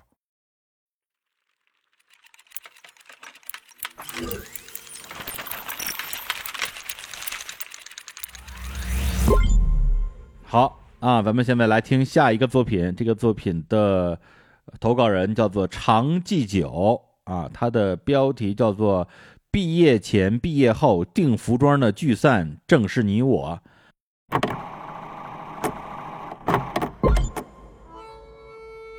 最近突然大家都在说，大学毕业生挺难的，一进入社会就是地狱模式。作为一个2020年毕业的前大学生，我真的特别想说，这其实从两年以前就开始了。就拿我的朋友们来举例子，有人投了三个月简历，但是找不到工作。说实话，就是从北京六月份端午之后复工复产之后，呃，不知道为什么我的投递回复率就是大大降低了。之前居家办公的时候，还是有很多工作的机会啊、面试啊，就是整整天会跟 HR 不停的约时间之类的。对，虽然说没有收到 offer，但是整个感觉就是他们都还是蛮愿意招人的。但是不知道为什么，呃，复工之后就觉得可能不太需要那么多的人了，或者是担心下一次疫情或者怎么样。呃，反正就是整个招聘市场，我觉得很呃会变得很差。也有人毕业以后，可能静默的时间和上班的时间一样多。因为天山区一直在新增，新增的刚好都在我家附近，都是高风险。失业原因是因为疫情的影响呢，就是得裁员，刚好我就是那被裁那一批。还有人回了一趟学校，结果刚好赶上了疫情，被迫在教室的地板上睡了一晚。我就眼睁睁的看着那个门就关上了。那个时候中传已我我觉得应该是没有任何方法可以出去了。我们的睡觉就是在这个电影放映厅的长条凳子上睡嘛，或者是有一个同学他躺在桌子上睡。还有一个人。毕业以后进入了教培行业，干了一年以后，发现行业天翻地覆。这个人就是我。是传媒大学站。The next station is Communication University of。欢迎收听我的播客《离开定服装以后》，这是一档以中国传媒大学毕业生为线索，记录当下青年生活经历的人物叙事类播客。以上全是我播客中的真人真事。当然。这些不顺利，并不是我们从中传毕业以后的生活全部。相反，我发现几乎每个人在毕业时或者毕业后，都面临过一段时间的失意与失望。很多朋友感慨，当时所面临的痛苦，在当下看来，似乎已经不再强烈了。这样的经历让我很好奇，也让我更想知道，曾经在我身边的朋友们以及朋友的朋友们，他们毕业后在天南海北的地方过着怎样的生活？在几十个小时的高强度聊天以后。我才真正发现世界的广阔与生活的多样。毕业两年，我们身上的中传光环逐渐褪去了，但属于自己的故事才刚刚开始。在正式做这档播客之前，我完全无法想象自己到底会做出什么样的故事。从成果来看，的确也是这样。大我一级的师哥，毕业前是在国贸出没的四 A 广告公司打工人，毕业后大家都以为他会出国留学。回国继续在大公司里头脑风暴，结果他回到家乡，成为了一名光荣的人民警察。所有人都没有想到，就连我自己都没有想到的一个职位摆在我面前。那我想，既然大家都有点，甚至大家当时像我的家人，就是可能有些不好的评价的话，就觉得，哎，你你怎么会去当警察？你这种，嗯，就是他，因为就是他们觉得，哎，你这种就是整个气质啊，或者怎么都跟警察不相关。我当时其实怎么说？哎，既然你觉得我不像，哎，我就要证明给你看。就是，呃，我其实就算就算在这个干这个，就是别人觉得我干不了的工作，我也能干好。就这个，就是我的，其实就是整个，就是为什么会来到公安的这个起起落落。硕士毕业于中传新闻学院的女生，因为毕业论文了解到了高学历房产经纪人这个群体。毕业后，他真的去链家做房产经纪人，他的新闻冲上了微博热搜榜第一名。一年以后，他仍然在房产经纪行业的一线奋斗。就当时有一个点，就是跟我一起入职的小伙伴都开单了，就我我不甘心，就我有一点这种好胜心在的，凭什么凭什么不是我？凭什么是你开单？我觉得我觉得我比你努力很多，就我会有这种感觉，我觉得不公平。后来入职了也是，然后我跟你说，这个行业在你做新人阶段的时候，你的你的运气是要高于你的努力的。对，你会发现，对很多同事就是从网上、从线上接到一个客户，看了一套房子，哎，就成交了，就这么简单。然后，然后我呢，我每一个案子都很复杂，都是持续了很长时间，中间还出什么幺蛾子的。除此之外，还有曾经做过演员、拍过网剧的师弟，他的抖音有几十万粉丝。毕业后，他只想实现自己的教育理想，教好教室里的几十个学生。就是他有个心态上的变化，就是当你以一个工作视角去对待这件事情的时候，你身上就有责任了，不止对于学生责任，对于公司也有责任。以前就是教学对我来说是件很很随意的事情，比如说，OK，你学生想听这个知识点，想听这个课，我就给你讲呗，没问题啊，我们关系好，我就跟你说，我就给你上这个课。那我也不收钱，然后我也我也随我的感觉讲，讲的好跟坏，我其实我自己也不知道。那真正进入这个行业之后，你对课程质量是有标准的呀，对吧？你学生是有直接的反馈，比如说，哎，我们也会有续报啊，也要跟学生家长沟通啊，就各种各样，我们会得到反馈。我记得去年九月份的时候，我在福州上课，我就感觉跟我之前自己接一些学生那种上课对比来说，我身上责任更多了。有的人会觉得说这种责任反而是一种负担，那我是觉得说这种责任在督促我。要为我的学生们提供更多，所以说在这个过程当中，我自己其实也是在一直在积累的。也有人为了理想执着的可怕。有的在冬奥组委工作两年以后，决定去美国学习戏剧构作。就是我觉得我可能属于那种，就是怎么着都不会死心的那种人。就是每天好像是一点晚上一点到五点吧，就是黑着眼圈，然后上了上了一个周的那个课。我就记得我好像第一次上那个课的时候，就真的就是感觉自己活过来了。就是嗯，好像这么久的这种强度非常大的工作，好像在那一刻都知道了一点点意义。有的在电影学考研失败两次以后。上班挣生活费，下班准备第三次考研。我现在的工作，就我还是不太满意吧，就是跟我想要的还是差距挺大的。我觉得，就是我希望能把我之前学的能够尽量的都用出来，然后如果有可能的话，为我的终极理想做出一点贡献吧。哦，我现在一一方面就是我继续积累我自己，看点东西什么的，然后。看看电影，看看书什么的，还有就是我想要不要再考研，再考一次。其实我就是预准备还挺早，然后我现在想要不我可能八月我就辞职了吧。做了十来集播客，我发现原来人生真的没有标准道路或者标准答案，我们都是普通人，意犹未尽的从中传毕业，匆匆忙忙的走向社会，其中的故事可能并没有很多机会提起。这几年，大家都觉得似乎一年比一年难，但是我们还是接着往下走。这大概就是我们离开定福庄以后发生的故事。定福庄是个小地方，离开定福庄以后的故事才会更加精彩。感谢你的收听，再见。哎，一起讲述老定福庄人自己的故事的节目啊。然后这个作者他应该是一个。已经离开了学校啊，已经毕业的这样一个学生，然后他有一档播客，现在也已经在平台上线了。他的名字就叫做《离开定服装以后》啊，就是采访一些已经离开了定服，不是离开离开了中国传媒大学的他的这些同学啊，或者是师哥师姐、师弟师妹啊，讲述自己的故事的这样一个节目吧。来，两位老师谈谈感受。呃，毛书记，我不害你了，我直接开喷了，好吗？好，我哎啊，你要开喷呀？我觉得特别好，那你开你喷吧。好了，期待二位的碰撞，那就欲扬先抑吧。那我抑抑，然后毛书记你给咱扬起来，咱最后落在扬上嘛，对吧？可以，可以。呃，我觉得啊，学生朋友，尤其是刚刚毕业的学生朋友，也算学生朋友吧，就是录播客的时候，一定要，我觉得有一个意识，就是有两类人愿意听你的讲述。第一类，如果你的这个学校真的很好，你很认同它，你给大家讲讲怎么考上这个学校的，其他学生朋友很爱听，就是你怎么考研上岸，怎么一战上岸，或者你高考怎么考专业的。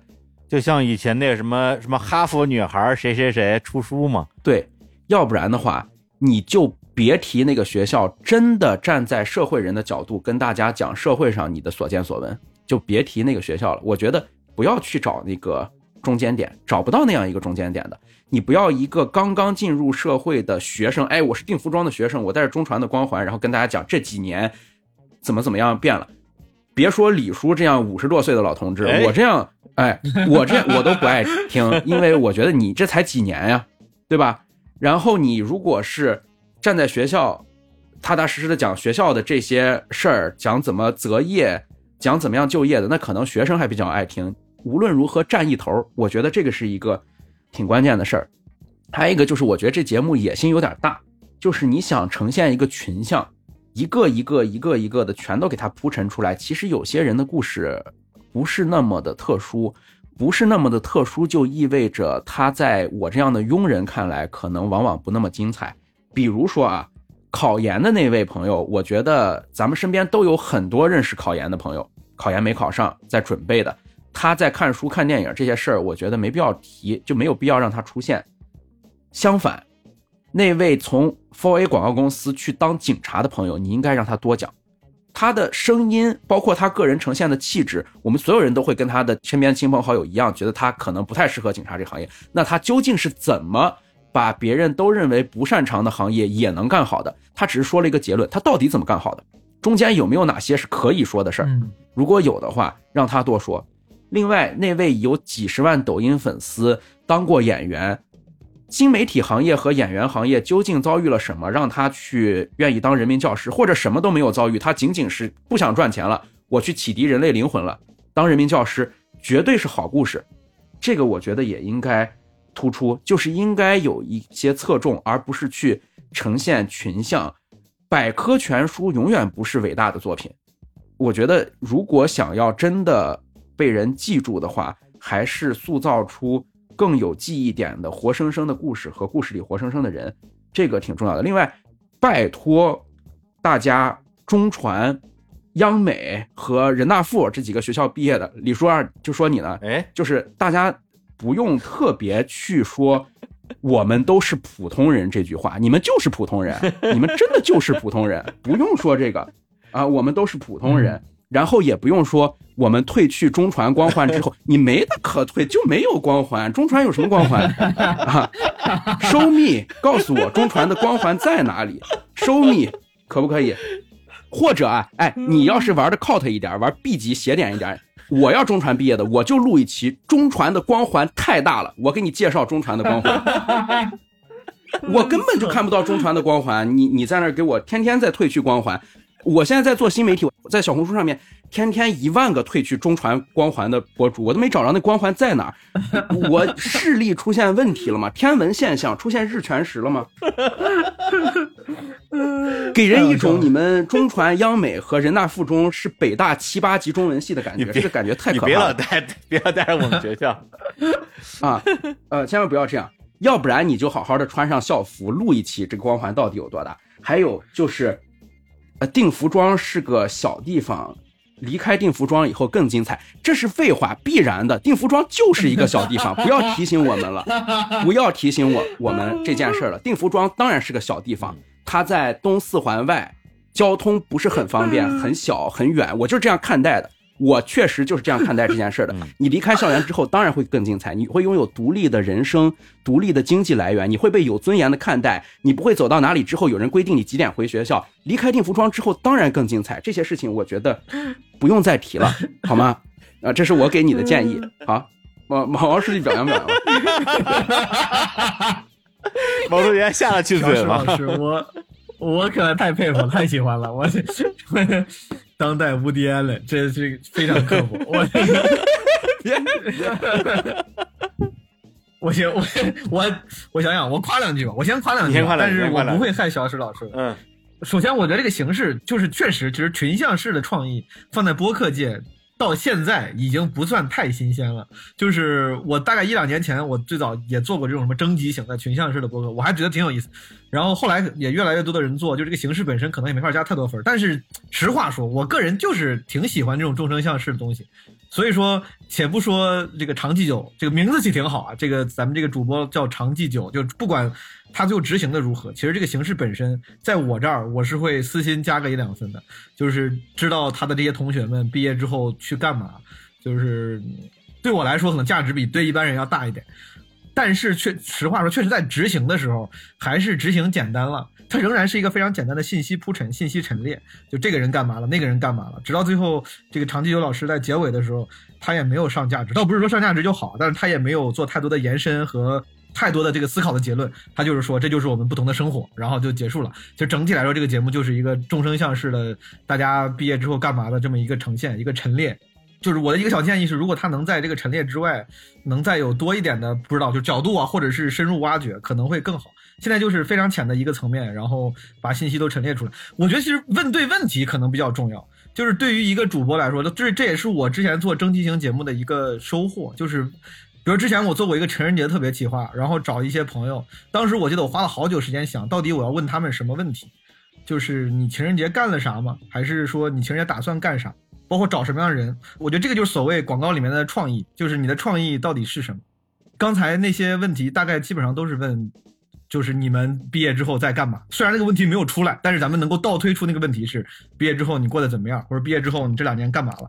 但其实说不定会有，说不定会有更有意思的问题。比如说功利一点，像小史说的，功利一点，你就给那些觉得你学校有光环的人，可以就问广院的这些人，你们的求职秘诀，每个人说一个，踏出学校这几年你最大的一个收获或者一个什么诀窍，一个职场锦囊。就这个就是虽然功利，但它也很有用。要不然就稍微再人文一些，对吧？问一些什么关于呃什么漂泊焦虑的问题，可能也可以。但是只问干嘛的话，感觉有点浅。嗯，然后。关于订服装这个事儿，我本来其实我还在想我要不要说，但是小史老师上来就把这事儿给说了。我的我其实觉得这哥们儿他可能他其实没有特别明显的展露出自己的优越感，但我本来就是想想提醒这个常继久老师，我觉得就是很多人他们自己其实并没有打算有优越感，并没有打算说，哎，你看老子牛逼不牛逼？我这他妈广院毕业的。其实，但我从他的他的这些不管是题目还是这个细节里面，能够发现他确实。至少是潜意识里离不开这个概念，他的播客名字也叫离开定服装以后。对，然后这个这个节目的名字这么长，毕业前、毕业后，定服装的聚散正是你我，就是他不愿意抛弃这个概念。然后你像这个节目做的还行啊，完全可以用另外一个简单更直接的名字，但他没有，他用了一个好长的名字。毕业前、毕业后，定服装的聚散正是你我，也要提定服装。我当时就特别想提醒这哥们儿，就是千万不要让广院儿。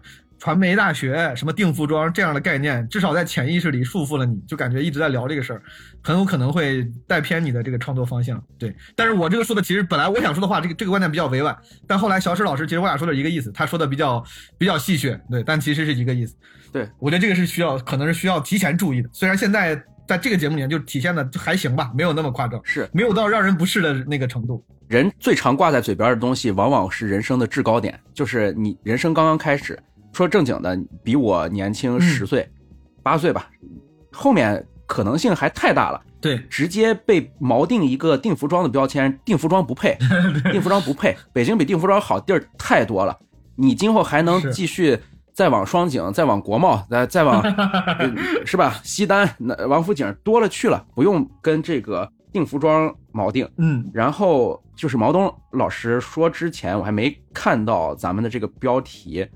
就是标题这么长，二十多个字里，定服装都要塞进去，然后这个播客的标题竟然就叫离开定服装之后，这个真有你的，就是 也以后别这样了。为什么呢？因为 对做的不错，以后别这样。真有你的，别这样了。就是我可以给你分享一点，我们年龄差的也不是很大。话说回来，我们年龄差的也不是很大，包括跟毛书记，嗯，我们分享一点我们这些土鳖学校毕业的人的心态，就是我们想跟你们学很多我们大学当中闭塞而接触不到的事儿，所以你把这些事儿告诉我们，是非常好的。我们真的想接触的是这些事儿，我们甚至不知道中传在订服装。就是你知道每天打开那个播客软件有多恐怖吗？所有聊大厂的人都会在标题里面带上西二旗。我告诉你，除了北京之外，没有多少人知道那几个互联网企业在西二旗。有多少中学生知道中传在订服装呢？朋友，根本不可能有。你们洋气的那些地方是你们怎么样去找实习的？哎，为什么中传的人大一就在外面有工作了？人怎么大二的时候就 for A 广告公司好几份实习了？我咋啥也不知道呢？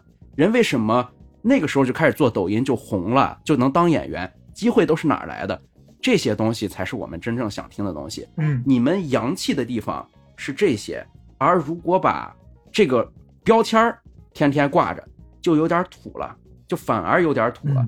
就像我同时，呃，就是不说你一个啊，就是不说你一个，同时就是哥大、中传、央美、轮艺、人大附整整的这些啊，这一个体系内的，大家都别把这个标签一直挂着，而直接输出那些你们见过，嗯，我们其他这些土狗没见过的东西，这是洋气的事儿。好，精彩！小史说的特别好啊，来让我这个人大附的来补充两句。人生巅峰啊，绝对人生巅峰啊！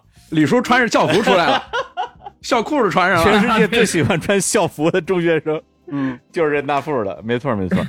那个，首先我先往回往回搂一搂啊，这个作品啊，我喜欢。啊，我先表个态，我这个作品我喜欢，嗯，因为做播客时间比较久啊，就讲一个上古历史，在应该就是一三一四年的时候，有一个其实还挺火的播客，叫在北大不吐槽会死，简称北曹啊。那个时候其实，在比如 Podcast 的平台上的那个位置什么的排名一直挺高的。然后那个主播叫刘什么我不记得了，但当时我就有一个小小的疑问，就是因为他们是在校生，有几个北大的在校生，然后录一些其实有点类似于我们上大学的时候那种什么清华夜话呀，大学生之间彼此交流的东西。因为北大这两个字儿，至少在那个年代，二零一三一四年拿出来，我觉得还是很有吸引力的。就像刚才小史说的，你要装这个逼，你就装到位。北大我就北大的，怎么着吧？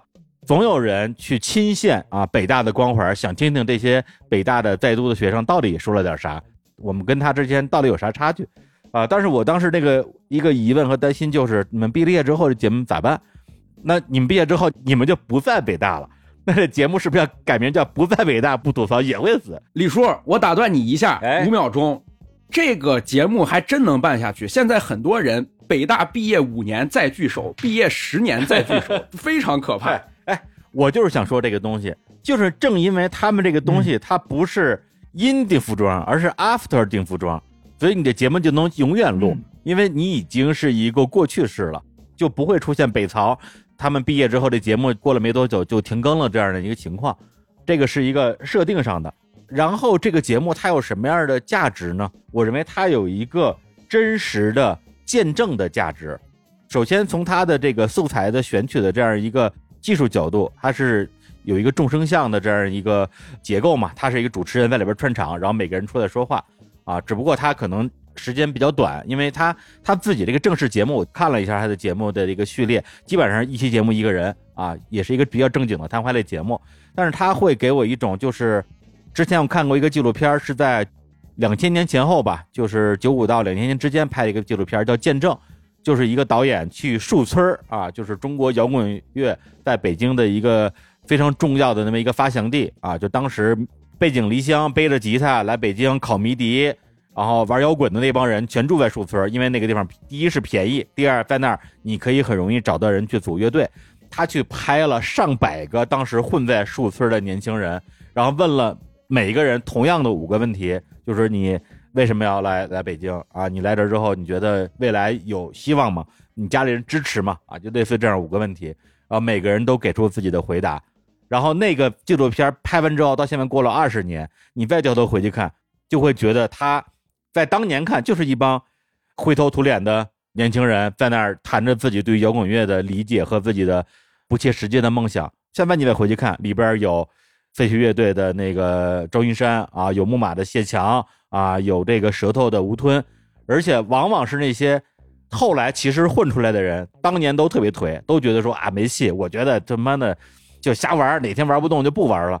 低开高走。对，而那些说我操，我们他妈以后一定会牛逼，他妈的以后我一定能让所有人知道我是谁的人，现在实际上绝大部分我们都不知道他们现在在做什么。但是因为当时因为我是跟我一个好朋友梅二啊一起看的这个纪录片儿，里边的人有一小一半他都认识，他就知道这些人干嘛的。我们俩一边看他一边点评说：“这这个人现在在开琴行啊，这个人现在开酒吧，这个人现在去当和尚了。”嗯，对，所以这个东西它的这个记录的价值就有了它的一个独特的意义。然后你们应该都都知道有一个外国的系列的纪录片，就是 UP 系列，它是每隔七年拍一次嘛，七 UP、十四啊 UP，、对，二十一 UP 已经拍到了六十三岁，就是每隔七年拍同一组人的人生。所以我觉得，如果是从这个角度，他这个节目，假如啊，出于这个主播他对于自己做播客这件事情的热爱，或者他对于季度这件事情的执着，他能把这个节目一直做下去，一直能够做个，比如说十年、二十年，然后呢，既会有比如说二十年之后的中传毕业生过来录节目，那你听听二十年后的人怎么说，二十年前的人怎么说，以及二十年前的这个人过了十年之后，又过了十年之后，他会怎么说？这个人还是同一个人吗？这个事情会让我觉得这个节目，它实际上我觉得开了一个挺好的头儿，就是这个文章开了一个好头儿，就看这个后面的文章你怎么去写。是是，这是我我自己的李叔，如果你这样说的话，我还真觉得啊，毛书记刚才说的群像这个价值是挺大的，你应该多拍点。这样的话，后面的话，刨去一些自然损耗和一些素材的均一性和单一性的话，确实能够提供很强的这个对照价值，是一个时代切片，挺好的。那我也这儿提示一个小小的建议，就是那起势的时候，这个调儿啊，真的应该像宋庄那些后来混成了的人一样，我们低开高走，稍微起低一点儿。别大家都是带着光环站在国贸的那个天台上面，平虚御风，风呼五鱼。万一今后 哥们儿折了呢？万一没混出来呢？万一除了普通话好之外无一技所长，那折面了。所以一开始可能这个更朴素一点、更直接一点会更好。呃，光环这个事儿，我发表一个不同观点。嗯，首先听到他提到“光环”这个词儿的时候，我就在我的笔记本上大大的写上了“光环”两个字啊，因为这个实在是确实有点扎耳朵。嗯，那么现在就来了一个问题，就是说为什么这个节目叫离开定服装以后，不叫离开大学以后？如果你聚焦在大学这件事情，那你可以采访任何一个大学的毕业生，啊，那他为什么会做一个节目叫离开定服装以后，或者说为什么会有一个人认为自己可以做一档叫做离开定服装以后的节目？那么他指向了一个问题，就是说，中国传媒大学啊，或者咱们那时候叫北京广播学院，就是他们学校的学生到底存不存在一个绝对意义上的共性？这个共性是存在还是不存在的？呃，我觉得存在，但是这个存在要在传播意义上被接受的话，你就应该叫离开中传之后，不应该叫离开定服装之后。这个是起名字的问题。就是说，这个共性我也认为是存在的，而这个共性是什么？就是他们学校的人认为自己有光环，就这个是非常特别的一个自然现象，你知道吧？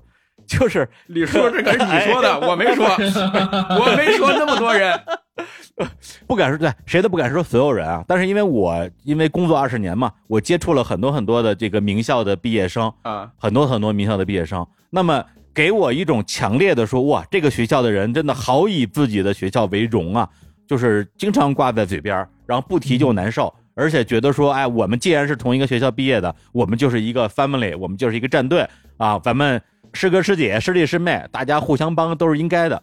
给我最强烈感受的学校，一个是清华，一个是传媒，嗯，就这两个学校。嗯，其他的学校，比如说像北大，北大人有北大人的那个劲儿啊，也非常的呃明显，非常的强烈，也非常的张扬。但是北大人没那么抱团儿，清华跟中传是非常抱团儿的。两个学校就是从学校对我有这样对，就毕业之后也非常抱团当然，这个江湖上也有其他的一些所谓名校的那种说法，比如说有说这个清北复交的啊，就是呃复旦跟上海交大嘛，也有说清北复开的啊，混入了一些奇怪的学校，混入一些名不副实的不该进去的学校。然后说到这儿，大家自己去刨为什么这么说啊？然后以及刚才小史一直在 Q 的这个任大富，因为我。头几年啊，这个年少无知，也曾经被拉入过一两个人大附校友群，进去之后的那种氛围啊，真的就是那种氛围，就是那种说咱们人大附的人如何如何，您是大我三世界的这个师兄啊，但是我觉得他们都是一家人那种感觉，我实在受不了，后来我退了。所以这种光环感光环感和他们的这种凝聚力，很大意义上是由于他们学校的非常独特的这个校风所决定的。在很多年以前，大概一四年左右，当时那个我在大内嘛，然后王涛，王涛来大内录了一期节目啊，那期节目呃我没参与，是他跟象征还有小伙子一起录的。然后那期节目的评价区其实呈现了一个比较两极化的东西，可能有百分之八十的人都觉得说这节目太逗了，太好笑了，期待返场。也有百分之二十的人在底下留言说：“这不就是校园霸凌吗？这是广院的校园霸凌，这是在整个高校圈是非常文明的，就是高一级压死人，然后就是可以以各种各样的方式去欺负自己的学弟学妹。当然，这个我说的不是说每一个人，而是代表在这个学校里边会，应该说比较普遍出现的一个现象。因为我现在我身边。”有大量的中传毕业的人，就我们公司前前后后啊来了公司留下来全职的和来实习之后走的中传的学生，至少超过十个人了。我跟大家都会聊这个话题。中传确实有这样一个特点，而他们这种有点像，比如说像在军队，或者是像是在这种类似的比较封闭的，然后有非常严格的这种层级的秩序的学校里面，反而形成了一个非常。奇怪的啊，非常强的。毕业之后，只要是哎，你说你是中传的，那行，那就冲我是你师兄这事，我一定帮你。就是他们确实有这样的一个传统，所以你也很难一概而论的说这个东西它到底是一个呃好的或者不好的东西。所以说回来，正因为中传的人有这样一种说我以中传为荣的一种光环感啊，而不是我这种我以钢院为耻，未来钢院也有为耻的这种耻感，所以他们这种光环感如果在这个。系列节目里边能够被真实的记录下来和呈现出来的话，对我来讲，我觉得反而是一个很有趣的东西。包括比如说这个主持人、这个主播本身，那他会去做一些访谈，去采访一些自己的同学啊、校友。但是有一点很重要的就是，他自己其实也是他这个作品里边的一个角色，而且是最重要的一个角色。你不只是一个主持人或者是一个导演，但，实际上你是这里边最大的一个演员，大家也会去看你。整个人的表达，然后你的变化，是不是再过十年二十年，你还是觉得我是一个带着中传的终身光环的一个人？你是不是去这样看待这样一个问题？你说，我我，啊，毛书记先说，跟辩论似的。现在 没有没有没有，我是想简单补充一下，就是李叔一边说我同意啊，然后我一边想，我跟小史前面。给这个朋友长期久提的建议，其实我觉得某种程度，我们其实倒不是真的是，虽然是开玩笑说很刻薄，但其实不是真的是刻薄的挑刺儿，他其实某种程度上是对主播的保护。对我刚就想说这个，书记替我说。对，你看啊，小史是从听众的角度讲，就是说哥们儿，你这个其实首先咱们都得承认。大家都会用标签，我都能想象出来。如果一个人是什么哈佛毕业的美女学霸，很有可能会在某个平台做个什么节目，叫什么哈佛会客厅，对吧？之类的这种，就是你咱们能想象出来用标签这个事儿，大家其实都会用。小史是在说，就是哥们儿，如果你要用不好，你说太直接，然后说我们多牛逼，我们有光环，可能会让有些听众会产生抵触，或者是，对吧？就是会拉远距离。就是他的建议是你稍微注意一下你用标签的方式，然后听众会容易接受。我的角度是从创作者角度，我是说，如果你的题目，你看，我感觉你潜意识里总是离不开这个概念，那很有可能会让你以后的创作会不会受到限制？有可能你没有这个限制的话，你的创作会更自由一些。其实我俩是从两个角度尝试给这个朋友一些一些建议，而且我是真心觉得用标签 OK 的，就是其实那些清华北大的人，哪怕他表现的很谦虚，说不定他心里也觉得我挺牛逼的。但这就是大部分人的方式，就是我哪怕觉得我很牛逼，但我至少要演出一副。让人喜欢的样子，我要是不演，我要不加以掩饰，就是我就是觉得自己巨牛逼，那大家就会觉得我操，这人也太自以为是了。李叔不就在演吗？他以为人大可牛逼了。对，就是真的。哎，这个咱们实打实的说，我当然认为任大富很牛逼了。是，对，就是我怎么可能认为任大富不牛逼呢？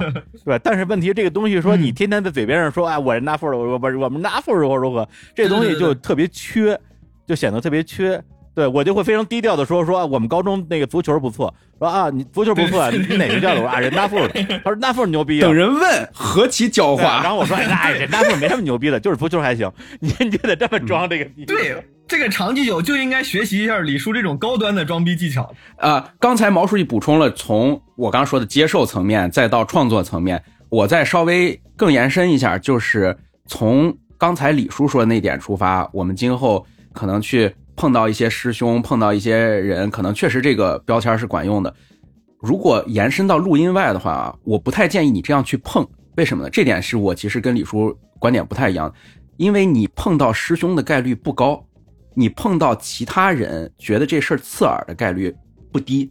他如果找工作的话，碰到师兄的几率还挺高的，因为大家都在一个口里边啊。是，但是日常生活中就是整个更广泛的而言，我我觉得不高不高。而且还有一个就是我们整个现在社会的运转方式、聚合方式，它不是说像一些欧洲传统社会一样有一个徽章、一个家徽、有一个世系脉络组织，像汉萨同盟那样的，其实不会。呃，你别。到时候出现这东西没能怎么帮上你，但成为了你的一个搞笑的标签儿成为一个你自己不知道的绊脚石。这是我给你的，我觉得算是拉你一把，就是把你往回拽拽，不是从井里，不是从往上啊，是把你往回拽一把。就是我一点儿呃逆耳忠言吧，我担心这个今后可能不一定是好事儿哪怕这个播客，你播客上呈现的是另外一种方式，但是你在。播客外，我不太建议你这样去碰。嗯，哎呀，嗯，两位大哥真是循循善诱啊，谆谆教导啊，就是想让这位程地久老师啊，未来能够走得更顺，是吧？啊，少走弯路。是是，我觉得这个比什么都重要。对，其实跟这儿，那我也补充一个小段子，这个我之前在节目里也没讲过，就是是我朋友参加的一个酒局。然后酒局上呢，有一个大哥啊，大哥是某上市互联网公司的高管，而且也经常在电视上抛头露面，就是那种明星企业家吧，啊，就不提名了。然后呢，整顿饭他就一直在说我们清华如何如何，我们清华如何如何，他确实是清华的。然后那个桌上呢，有很多的民谣歌手，就基本上大家能想得出来、能叫得上名的中国的民谣歌手都在那张桌子上。也不是这大哥是怎么混进来的啊，还是说被谁给带进来的？结果这一顿饭就一直在听他一个人吹牛逼，也就罢了。后来呢，他就跟所有人拍了一张合影，然后拍完合影之后，马上发到了朋友圈，说我正在跟谁谁谁谁谁一起喝酒。然后接下来发生的事儿就是，在这顿酒局之中，不停的有人进到这个包间进来之后说：“哎，那个谁谁谁。”你们在这喝酒啊？来，我能跟你们合个影吗？等于说，他发了朋友圈之后，有很多他的朋友圈的一些可能迷妹啊之类的，就问你在哪儿呢？他就真把地址告诉人家，然后这帮人就跑过来跟民谣歌手过来合影，合完影之后就走。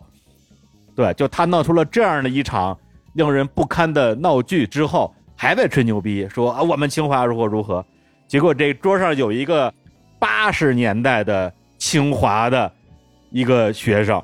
啊，一个摇滚大哥，人家是八十年代上的清华，直接拍案而起，说你他妈就不是清华的，我们清华没有你这种人，就直接面斥不雅，然后给那哥们儿就直接骂怂了，说说对对对对，我不是清华的，对，所以我是觉得就是说大家是吧，到底是以母校为荣还是以母校为耻，这是一回事儿。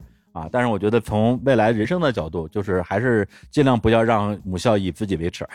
就这个那个大哥，我觉得就基本上已经做到这一点了。对，这也是一门学问，如何优雅的展示标签。